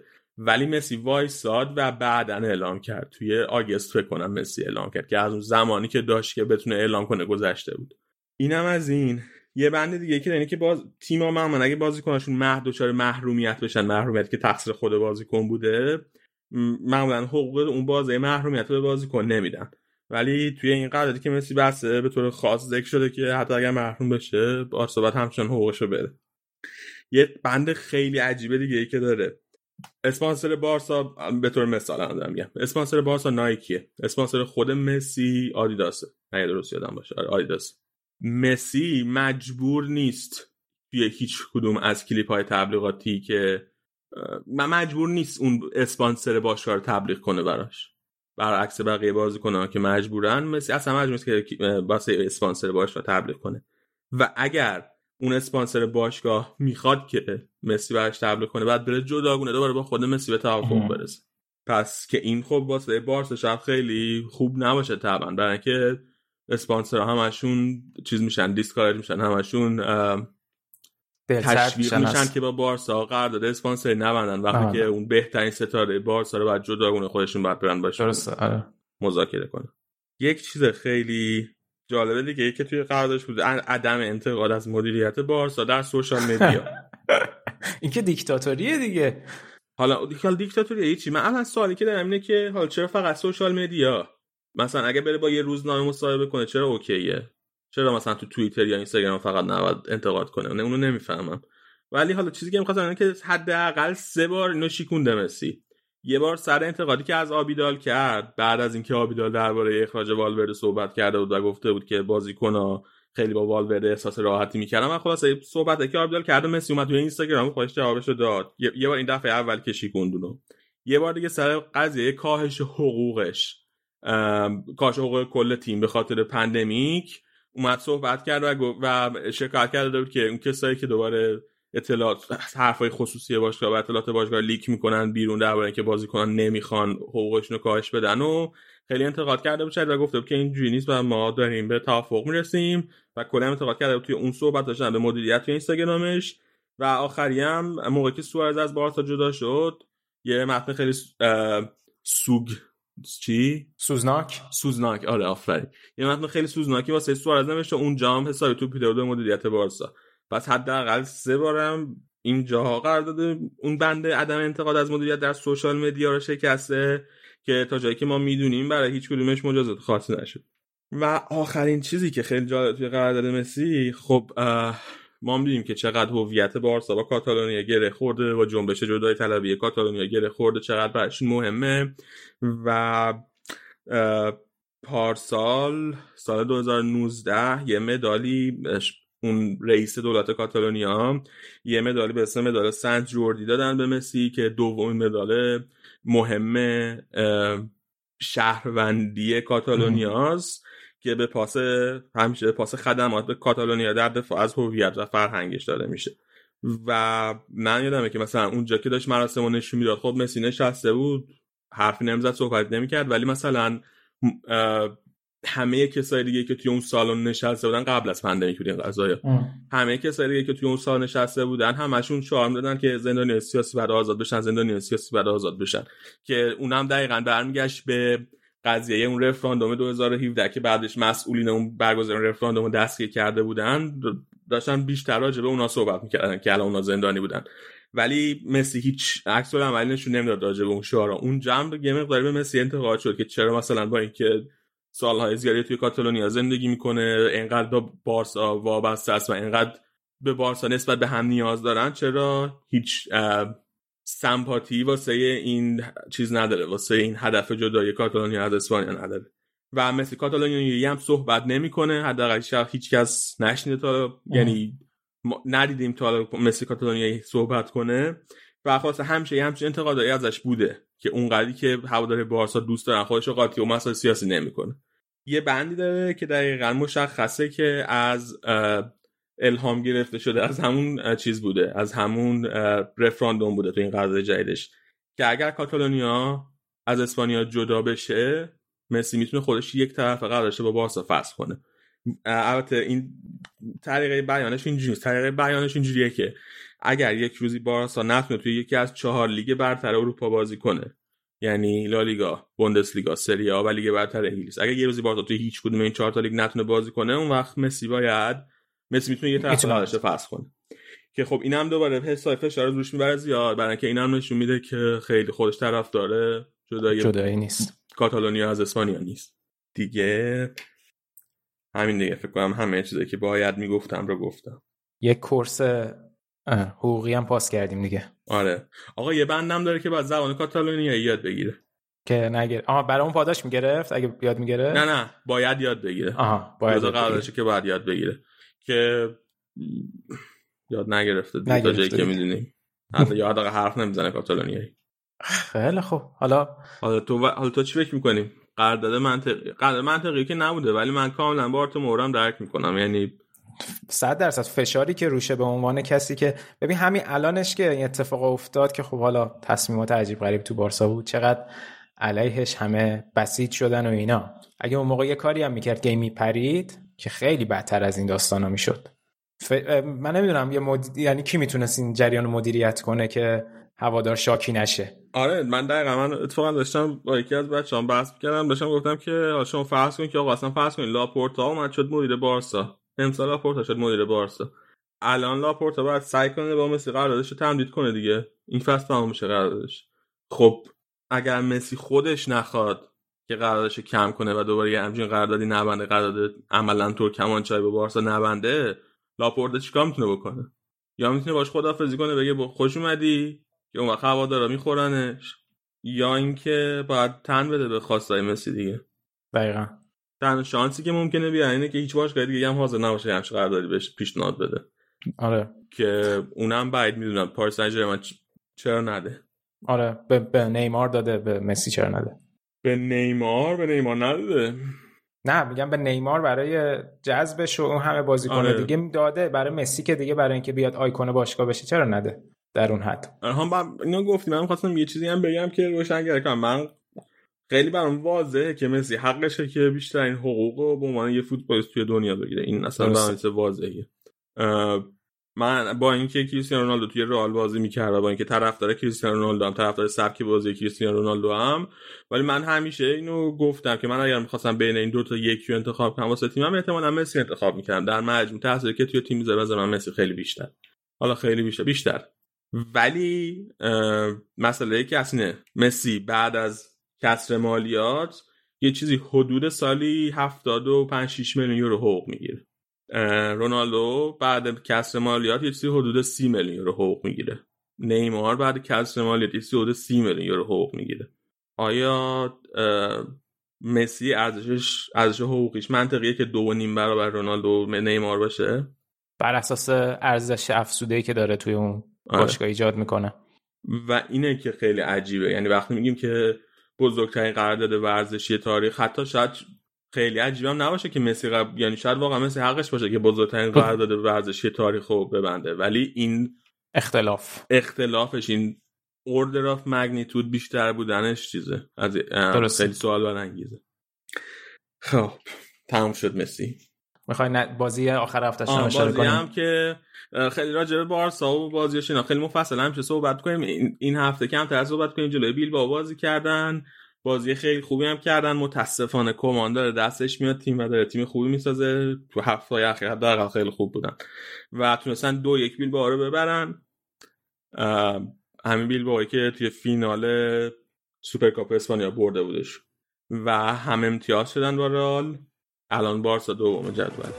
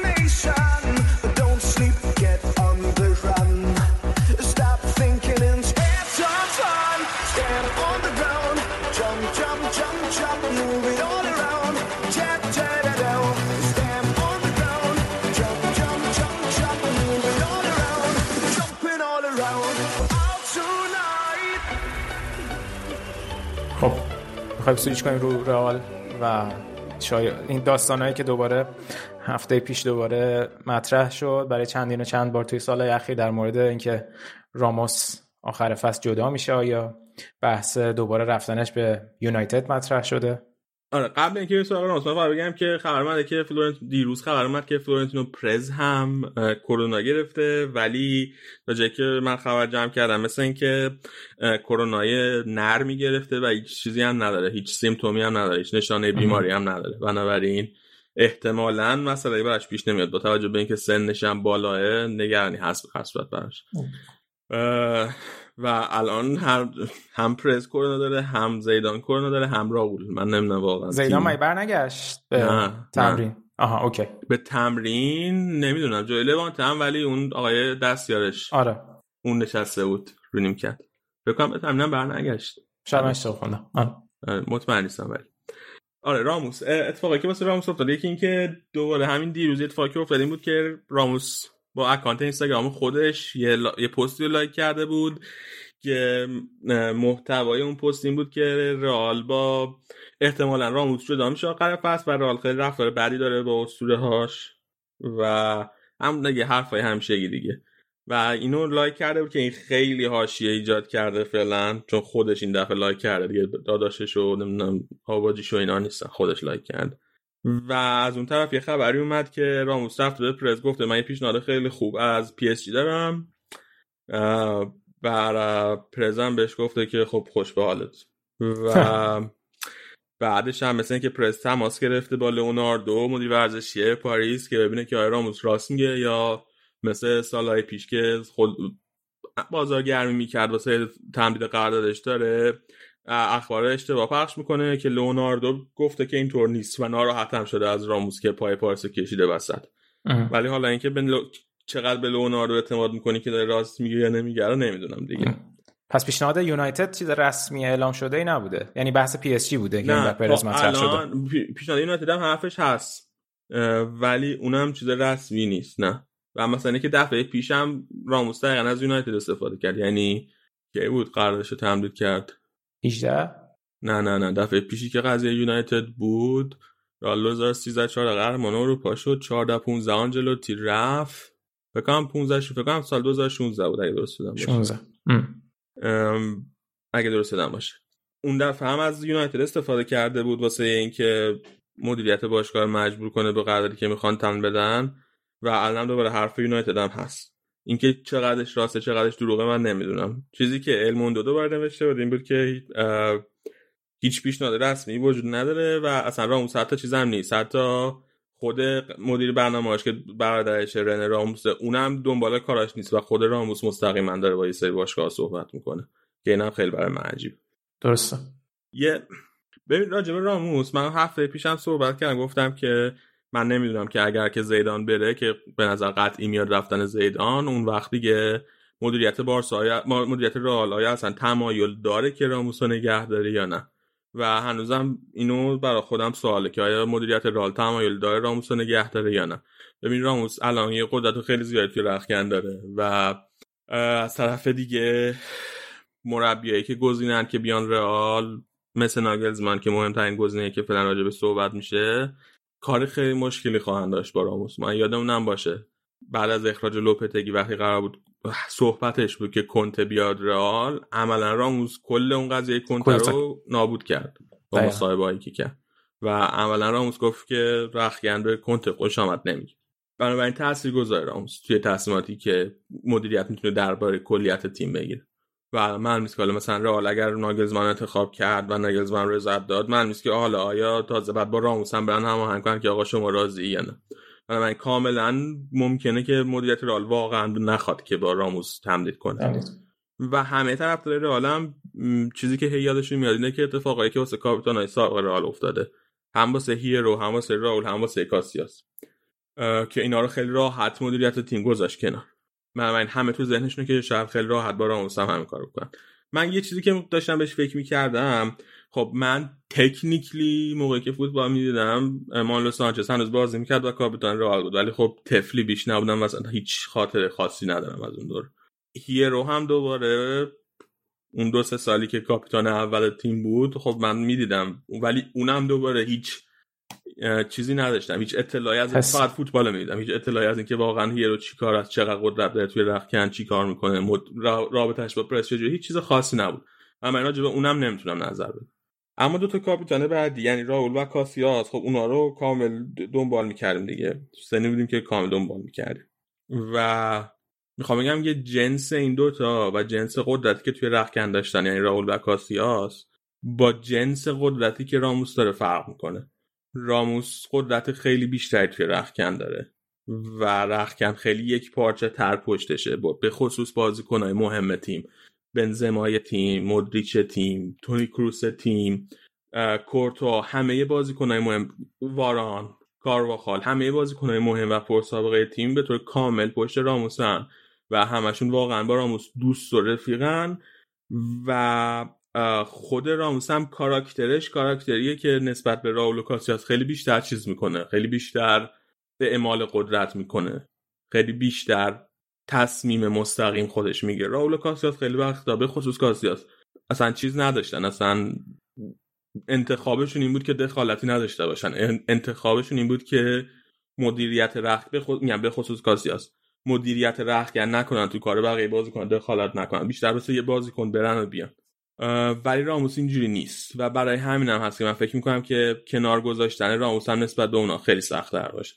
بقیه تیم علیهش بشن یعنی علیه آره. مدیریت باشه علیه مدیریت. به که تیم هم مدیریت هم نیاز داره برای اینکه اینا قراردادشون و حقوقاشون رو باید کاهش بدن. و اگه نتونه رضایت اون بازیکن رو جلب کنه واسه کاهش حقوق خب واقعا به مشکل مالی می‌خوره. از طرف دیگه اون درخواست مالی که راموس داره واقعا درخواست مالی عجیب غریبی نیست. یه قرارداد دو ساله می‌خواد با حقوقی که همین الانم داره می‌گیره. واقعا چیز عجیبی می‌خواد. می‌دونم من اون زده اون قانون کلیه که باشگاه داره که بالا سی ساله ها رو فقط یه سال تمدید می‌کنه. ولی حقیقت ما اینه که راموس این بازی کنه معمولی نیست. هنوز توی سن 34 5 سالگی توی اوجش داره بازی می‌کنه. به ندرت اثر می‌بینی از اینکه بالا رفتن سن رو بازیش تاثیر گذاشته. مثلا این فصل یکی دوبار این ور. من دیدم که به نظر اومده که اینجا اگه مثلا دو سال جوان تر بود اینجا جا نمیمونه اگه دو سال جوان تر بود اینجا مثلا میرسون خودشو به توپ. ولی خیلی کم روش تاثیر گذاشته بالا رفتن سن. و حالا واقعا به نظرم مسئله مسئله مالی نیست. بیشتر مسئله مسئله همین حیثیتی و کلکله. حیثیت کلکل و قدرت تیم قدرت رخکن آره. واقعا واسه مدیریت هم خوب نیست که یه بازیکن مثلا همه رخکن هدایت کنه. صد درصد آره. آره. و به خصوص که جانشینی هم که می‌خوان برش بیارن فکرشونو بزن راجع به صحبت می‌کنن الان راموس بره حالا باره لابد می‌خوان به عنوان جانشینش بیارن و اونم بازیکن خیلی گرونیه اول اونم وقتی بیاد آره. حقوق خیلی بالایی می‌خواد. از این 12 میلیون یورو راموس کمتر نخواهد بود حقوقش. و دوباره همون بونس های ثبت قرارداد داره. یعنی بعد تازه یه پولی بهش بدن واسه اینکه بیاد با رئال ثبت قرارداد کنه. درسته که با قرارداد آزاد میاد ولی به خودش بعد یه پولی بده. یعنی اونم مثلا ارزون در نمیاد.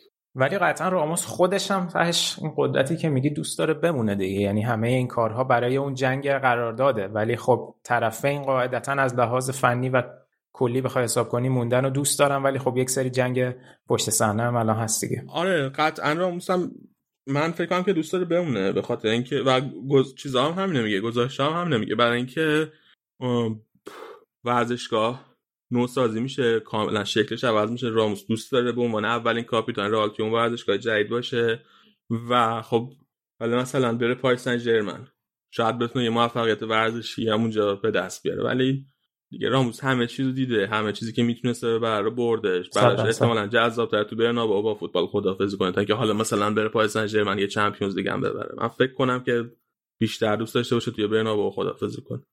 قطعا چیز با شکوهی هم هست. به نسبت که به خصوص به خاطر داستانایی که برای کاپیتان پیش پیش اومده که حالا خودش اینجا خدافظی کنه قطعا چیزی آره. که مهمه.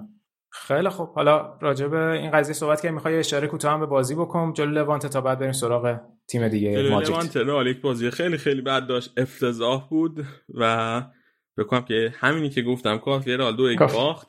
از هیچ کدومشون راضی نیستم. امیدوارم همشون رو یه دست شلاق بزنن توی تمرینات. کورتوا چی؟ چه سیو پنالتی داشت؟ کورتوا خوب چه پنالتی خوبیه و چند تا موقعیت خیلی خوب گرفت خیلی. خیلی. سیو خیلی خوب داشت اصلا. کار بود آره. که نیمه اول بود داره آره. خیلی کورتوا خیلی خوبه ولی بقیه همه شلاق لازمه آزارد به خصوص اگه بتونیم حسابی شلاق بزنیم. خیلی خوبه. خیلی تایم بعدی هم بود اینا باخت. این آزاردو گفتم این آس و مارکا و اینا یه سری عکسایی می‌زنن میره روی مغز میرن از بدترین زاویه ممکن توی بدترین حالت ممکن. یه سری عکس از این بنده خدا می‌زنن که این شیکم و این مصدوم میشه. پا پایین تنه و ایناشو از اون چیزی که هستم چاق نشون میدن. بعد اصلا یه سری عکس ها می‌زنن به اندازه من شیکم داره. یا حالا بحث شیکم گفتی آقای کاسانو یه چیزی گفته بود هفته پیش. او شد آره. چی گفته بود؟ بگو. از خاطراتش تعریف کرده بود گفته بود زمانی که من رئال بودم یکی از اسپانسرهای باشگاه نوتلا بوده و هر هفته پنج کیلو نوتلا به هر کدوم از بازیکن‌ها می‌داده و اصطلاحی که گفته بود گفته بود من از خود قوطی در واقع از خود اون شیشه خالی خالی نوتلا میخوردم و طول مدتی که رئال بودم 14 کیلو وزنم رفته بالا. تبریک میگم واقعا بهتون. واقعا خیلی حالا لام سب خوردی 14 کیلو وزن رفته بالا؟ باشه دیگه تعریف نیا بکنی خاطر رو. این فصل فصل دومم که اکثرش مصدوم بود. احتمالاً شاید آره نه دوره خوبی نداشت نه دوره خوبی نداشت. ولی جالب من اینم رئال تیم چیز نداشت؟ چرا اجازه می‌داد به اینا رو هفته 5 کیلو نوتلا بدن اصلا؟ بعد اون چه جوری؟ خالی خالی می‌خوره. من خالی خالی نمی‌تونم اون نوتلا رو بخورم. خیلی شیرینه. 5 کیلو در هفته خیلیه. آره بابا اصلا. خیلی چیز عجیبیه.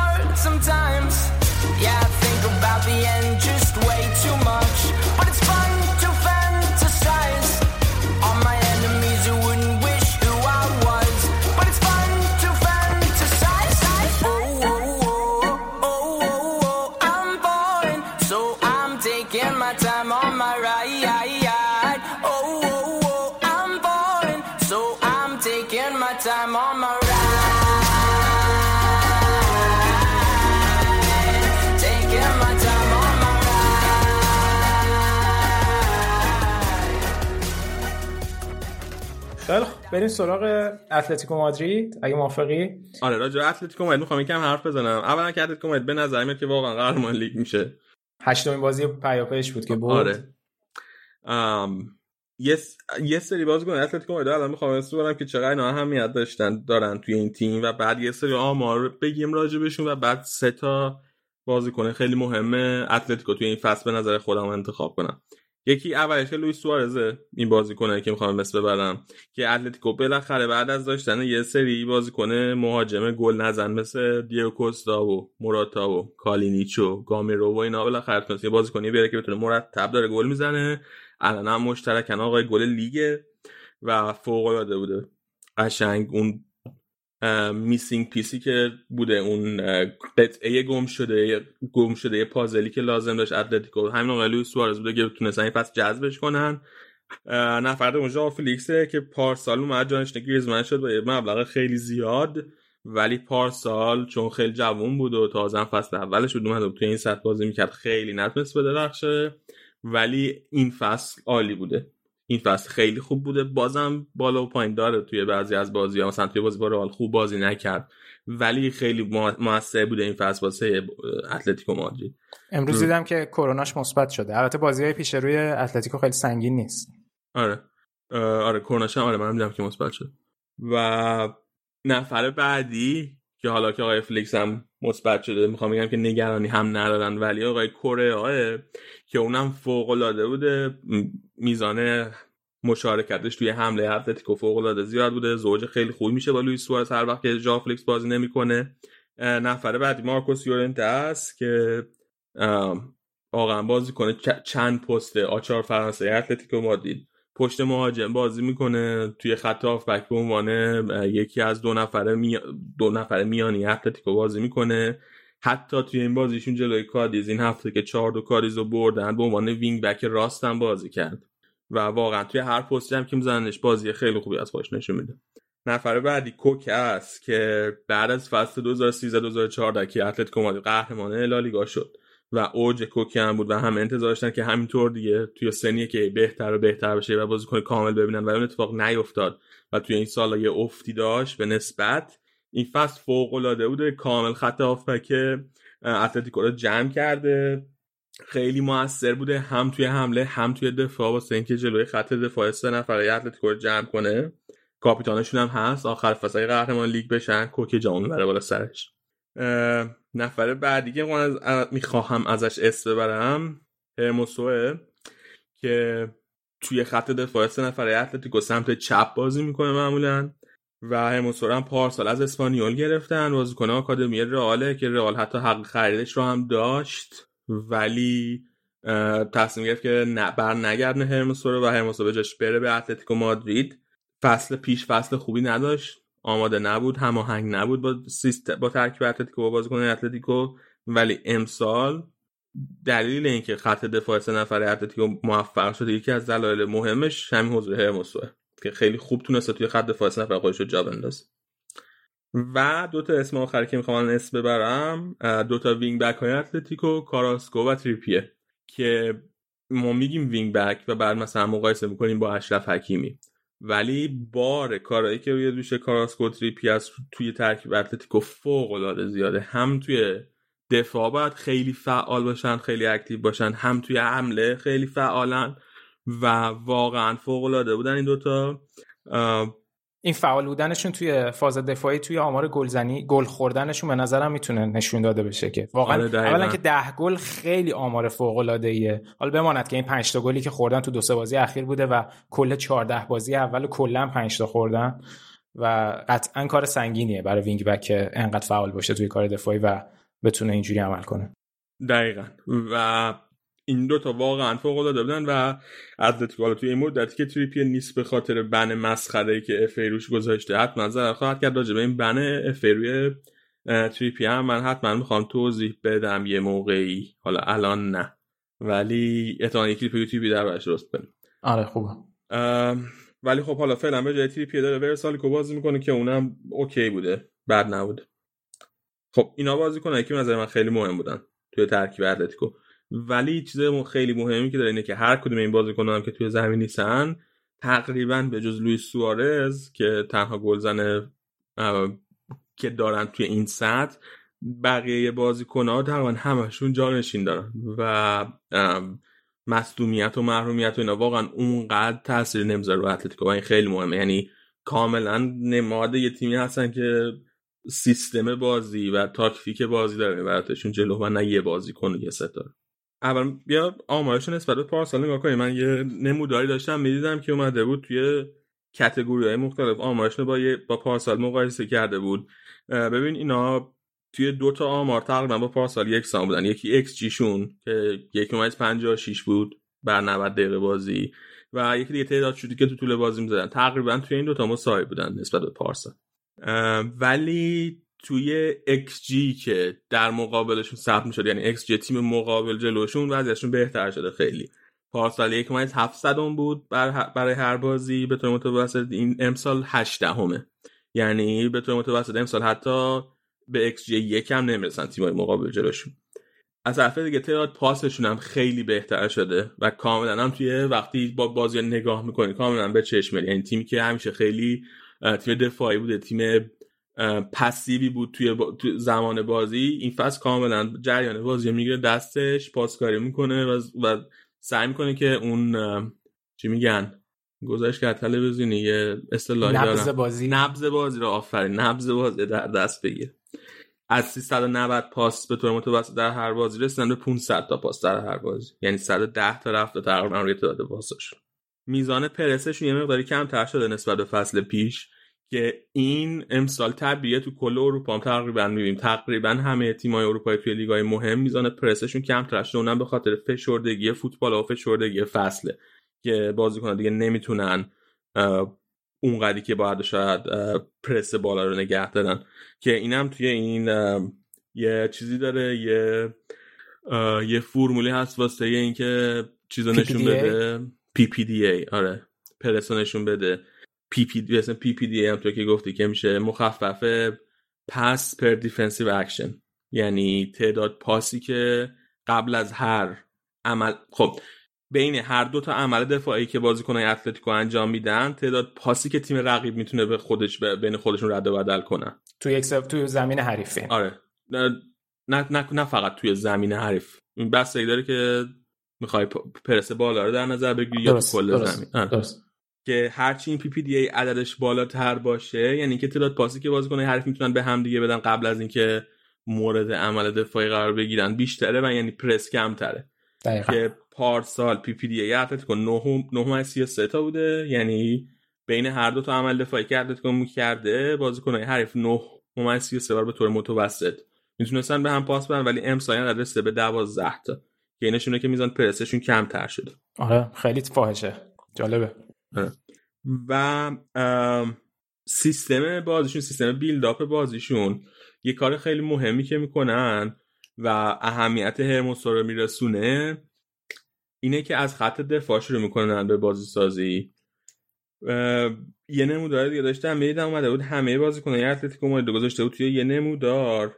پاسای رو به جلو به علاوه حرکت های رو به جلوش روی یه دونه چیز نمودار گذاشته بود یه دونه محور نمودار گذاشته بود. و تعداد پاسایی که به یک سوم دفاعی حریف میدن و روی یه محور دیگه. توی هر دو تای اینا ماریو هرموسو بهترین آمار داشت. یعنی توی عامل میزان حرکت پروگرسیو میزان حرکت رو به جلو. با 16 دو دهم حرکت رو به جلو در هر بازی بهترین آمار داشت.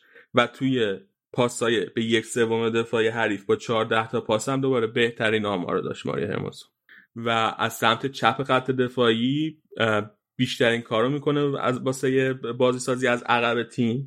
دوتا بازیکن خیلی مهمه دیگه. توی این نمودار یکی تریپیه بود که بعد از هرموسو بیشترین حرکت های پروگرسیو تیمو داشت. با 12 از 9 دهم حرکت پروگرسیو حرکت رو به جلو در بازی. و توی پاسایی به یک سوم دفاعی حریف کوکه بهترین آمار رو داشت بعد از هرموسو با 12 و 9 دهم دوباره یعنی جفتشون 12 و 9 دهم از طرف دیگه یه موضوعی که راجع به اتلتیکو توی این فصل هست تعداد موقعیت گلی که ایجاد می‌کنن. XG شون نه ولی تعداد موقعیت گلی که ایجاد می‌کنن حالا که حالا موقعیت گل می‌تونه کیفیت های متفاوتی داشته باشه. ولی تعداد موقعیت گلی که ایجاد می‌کنن توی لالیگا نسبت به همه تیم‌های دیگه بهتره. یعنی از بارسا از رئال از این دو تا تیمی که معمولا تیم‌های خیلی بهترین توی ایجاد موقعیت گل هم فصل بهتری دارن میگذرونن. و توی هر 90 دقیقه بازی به طور متوسط 3 موقعیت گل ایجاد می‌کنه. از طرف دیگه توی فاز دفاعی تریپیه بهترین آمار رو داره. توی عمل دفاعی موفق بر 90 دقیقه تریپیه توی هر 90 دقیقه که بازی می‌کنه 10 به طور متوسط 10 ممیز 14 همه بار عمل دفاعی موفق داره. حالا عمل دفاعی موفق میشه تکل موفق میشه توپگیری موفق میشه ران موفق دویدن موفق که بتونه بازی کنه فورس کنه که مثلا توپو بزنه به اوتو یه همچین کاری. از اون طرف توی خلق موقعیت که خلق موقعیت خودش یه تعداد زیادی زیر مجموعه داره. ولی توی خلق موقعیت هم تریپیه بعد از کاراسکو و کره بهترین عمل کرده داره که توی هر 90 دقیقه بازی یک و دو دهم خلق موقعیت داره. یعنی اگر اتلتیکو مادرید توی هر بازی سه و نیم بار موفق میشه خلق موقعیت کنه یک و دو دهم بارش متعلقه به تریپیه است حالا وقتی که سه تا بازیکن انتخاب کنم. من اول از همه سوارز انتخاب می‌کنم. خاطر تعداد گلایی که زده به خاطر ثباتی که توی گل زنی تیم آورده به خاطر اینکه XG اتلتیکو توی این فصل حدود سی بوده ولی تعداد گلشون اگر اشتباه نکنم 39 بوده. 40 تا. 40 تا. okay یعنی 10 تا گل بیشتر از XG شون زدن. یعنی over perform کردن. خیلی بهتر از XG شون گل زدن. نفر اول که انتخاب کنم لوئیس سوارز. که جانشینی هم توی یعنی تنها بازیکن ترکیبی که به نظرم جانشین مشخصی نداره. نفر دومی که انتخاب کنم هرموسوه که دقیقا تبدیل شد به اون مهره که کمک کرد به دیگو سیمونه. واسه تغییر دادن نه تنها سیستم بازیش از 442 به 352 حالا فرمای مختلف 352 که اصلا تا یه حدی فلسفه بازی سیمونه رو هم عوض کرد و به جای یک بازی passive اینا امسال یک بازی خیلی نبض بازی را در اختیار بگیر انجام میدن. و نفر سومی هم که انتخاب می‌کنم تریپیه است که توی اون پست wing back راست داره فوق العاده بازی می‌کنه هم توی دفاع فوق العاده است هم توی حمله فوق العاده است و واقعا بدون تریپیه توی این چند بازی که قراره بدون تریپیه بازی کنن شاید واقعا به مشکل بخورن. تا همون آمار یک سوم خلق موقعیت کل تیم توسط یک بازیکن خودش یه آمار عجیب غریبه. حالا البته تو این دو بازی هم آره دو بازی خب نبوده دیگه. اون متوسط بر هر بازی این متوسط بر هر 90 دقیقه بازی خودشه. یعنی یک سوم کل موقعیت های تیم ایجاد نمی‌کنه. یک سوم آره موقعیت آره تیم آره. وقتی تو بازی وقتی تو بازیه. درست آره. درست درست من همیشه طرفدار دیگو سیمونه بودم. من که بینا ازش بدم میاد به خاطر اینکه مربی اتلتیکو مادریده ولی همیشه طرفدار سبک مربیگریش و شخصیتش هستم. و خوشحالم که اگر امسال قهرمان نمیشه حداقل اتلتیکو مادرید داره قهرمان میشه. و جدا از لالیگا قهرمانی چمپیونز لیگ چی؟ اتلتیکو؟ فکر می‌تونه به می‌کنی نظرم. یعنی من فکر می‌کنم بعد از این همه سال با این چیزی که الان داره به نمایش می‌ذاره یعنی لیاقت یک UCL بردن با اتلتیکو رو قطعا داره. قطعا لیاقت یه چمپیونز لیگ بردن با اتلتیکو که قطعا داره. من اونشه که باش با کاملا موافقم. و سالی هم هست که نظرم می‌تونه ببره. البته حالا شاید یه سری تیم‌های دیگه هم باشن که اونها می‌تونه ببرن ولی اتلتیکو هم می‌تونه ببره. مثلا خب اینا جلوی بایرن تو دور گروهی بازی خوبی نداشتن اصلا. به خصوص بازی رفتشون که خیلی بد. ولی تواناییشو دارن که ببرن من فکر می‌کنم. جزو شاید سه تا گزینه من باشه. بودن سوارز برای چمپیونز لیگشون خیلی مهمه دیگه. حالا جالبش اینه که سوارز تو بارسا که بود عمل کرده خود تو چمپیونز لیگ خصوص تو دوره حذفی نداشت. ولی آره. تو دوره حذفی راست میگه آره آره. ولی خب حالا تجربهش کمک می‌کنه. بالاخره. یه بار سابقه قهرمان چمپیونز لیگ رو هم داره. به جز سوارز یکی تجربه داره؟ قهرمانی. توی اتلتیکو؟ تو Champions League. چیز هم داره دیگه. یورنت هم بار قهرمان آره شده. یورنت هم بود. حالا الان کسی دیگه ای تو ذهنم نیست. تو ترکیبشون فکر قهرمان نمی‌کنم. شده. تریپیه فینال تجربه کرده بود تاتنهام. خب یه سری دیگه هم که یه خودشون بودن تو که با خود. اتلتیکو بودن دیگه آره. آره،. کوکه با خود اتلتیکو بودن دقیقا آره. تازه یه بازی هم الان کمتر دارن از بارسلونا دیگه که پنجا آره. پنجا امتیاز دارن سه- پنجا امتیاز از پنجا از چند تا از پنجا هفت امتیاز شاهکاره ببین با 19 تا بازی 5 امتیاز دارن یعنی اگر با همین ریت امتیاز بگیرن می‌رسن به 100 امتیاز 100 که. رکورد تاریخ لالیگاه آره فوق العاده بودن. واقعا میزان امتیازش. فوق العاده بوده توی یه سری بازیایی که مثلا به نظر می اومده که به مشکل می‌خورن هم آخر بازی در بودن مثلا من فکر کنم آخرین بازی که خیلی به مشکل خورده بودن. فکر کنم جلوی آلاوز بود اگه درست یادم باشه. آره جلو آلاوز بود که آلاوز آخ... بازی اتلتیکو یکی جلو بود. آخر بازی یک یک کرد آلاوز و دقیقا دقیقه 90 بازی سوارز اومد گل زد و بازی دو یک بردن. تو. خونه آلاوز آره در همین دقیقه 84 گل به خودی زد فلیپه بعدش سوارز دقیقه 90 دو یک کرد بازی بردن. یعنی توی بازی هم که به مشکل خوردن بازی هر جوری بوده در بردن تنها بازی بعد لیگشون امسال جلوی هم رئال بود دیگه. که. دو هیچ باختن. اون تنها بازی بعد لیگشون بود. فکر کنم تنها باختشون هم بوده. اصطلاحی که براشون فقط به ذهنم می‌رسه خیلی تیم با شکوه یعنی فصل. یعنی هم دیدنشون جذاب هم نوع بازی که می‌کنن جذاب دیدنش. آره. آره. خیلی خوب. دیگه اگه حرفی نیست سه تیم بررسی کردیم. سویا هم اشاره کنیم که تیم چهارم اونا هم بردن بازیشونو و صحبت کردیم راجع به اینکه پاپو گومز هم آقای منچی اضافه کرد دوباره به تیمش یه بازیکن دیگه. و حالا با توجه به اینکه اوربانگا هم رفته بود امسال حالا درسته هم پست نیستن ولی یه بازیکنی با همون سبک برای مدیریت تیم و همون نبض بازی رو در دست گرفتن برای خط حملهشون فکر کنم می‌تونه خرید خوبی باشه. به خصوص که سویا خیلی وقتا با سه دفاع بازی می‌کنه و اون سیستم سه دفاع فرق داره با سیستم سه دفاع گاسپرینی ولی بعضی وقتا با, با, با, دو مهاجم بازی می‌کنن اون جور مواقع می‌تونه بهشون کمک کنه خیلی من حس پاپو و مشکل گل زنی هم دارن یعنی اگر که انسری در نظر نگیریم بقیه بازیکنشون خیلی گل زنای شاخی نیستن. توی چمپیونز لیگ هم که خب با دورتموند دارن شاید بتونه کمکی باشه براشون که خب اگه برن یک چهارم خیلی نکته مثبتی براشون من خیلی امیدوارم سویا دورتموند رو بزنه. فکر می‌کنم تیم بهتری این فصل. تیم بهتری از دورتموند. آه. خیلی خوب. این هم از لالیگا. این هم از لالیگا. دیگه پایان بندیشو میسپارم به خودت. واسه رئال نگه داریم که ان شاء آتالانتا رو بزنه از سری آ الان هر هفته میام update راجع به آتالانتا میدم تو فضا قرار بگیری تا آره. نتیجه شده دارم می‌بینم بازیاش تا جایی که می‌تونم. اونم قشنگ میشه من فکر کنم بازی بزن بزنی میشه چون جفت آره، تیم‌ها توی دفاع خیلی قشنگه. رومرو این و راموس اون ور چیز خفنی میشه. خیلی دست همه شما که تا اینجا گوش دادین درد نکنه دمتون گرم. از هفته دیگه دوباره با اپیزود بعدی برمیگردیم. مورد هم خواهد بود هفته دیگه. کارش تمام میشه این هفته سر شلوغ بود. تا هفته بعدی. خدا نگهدار.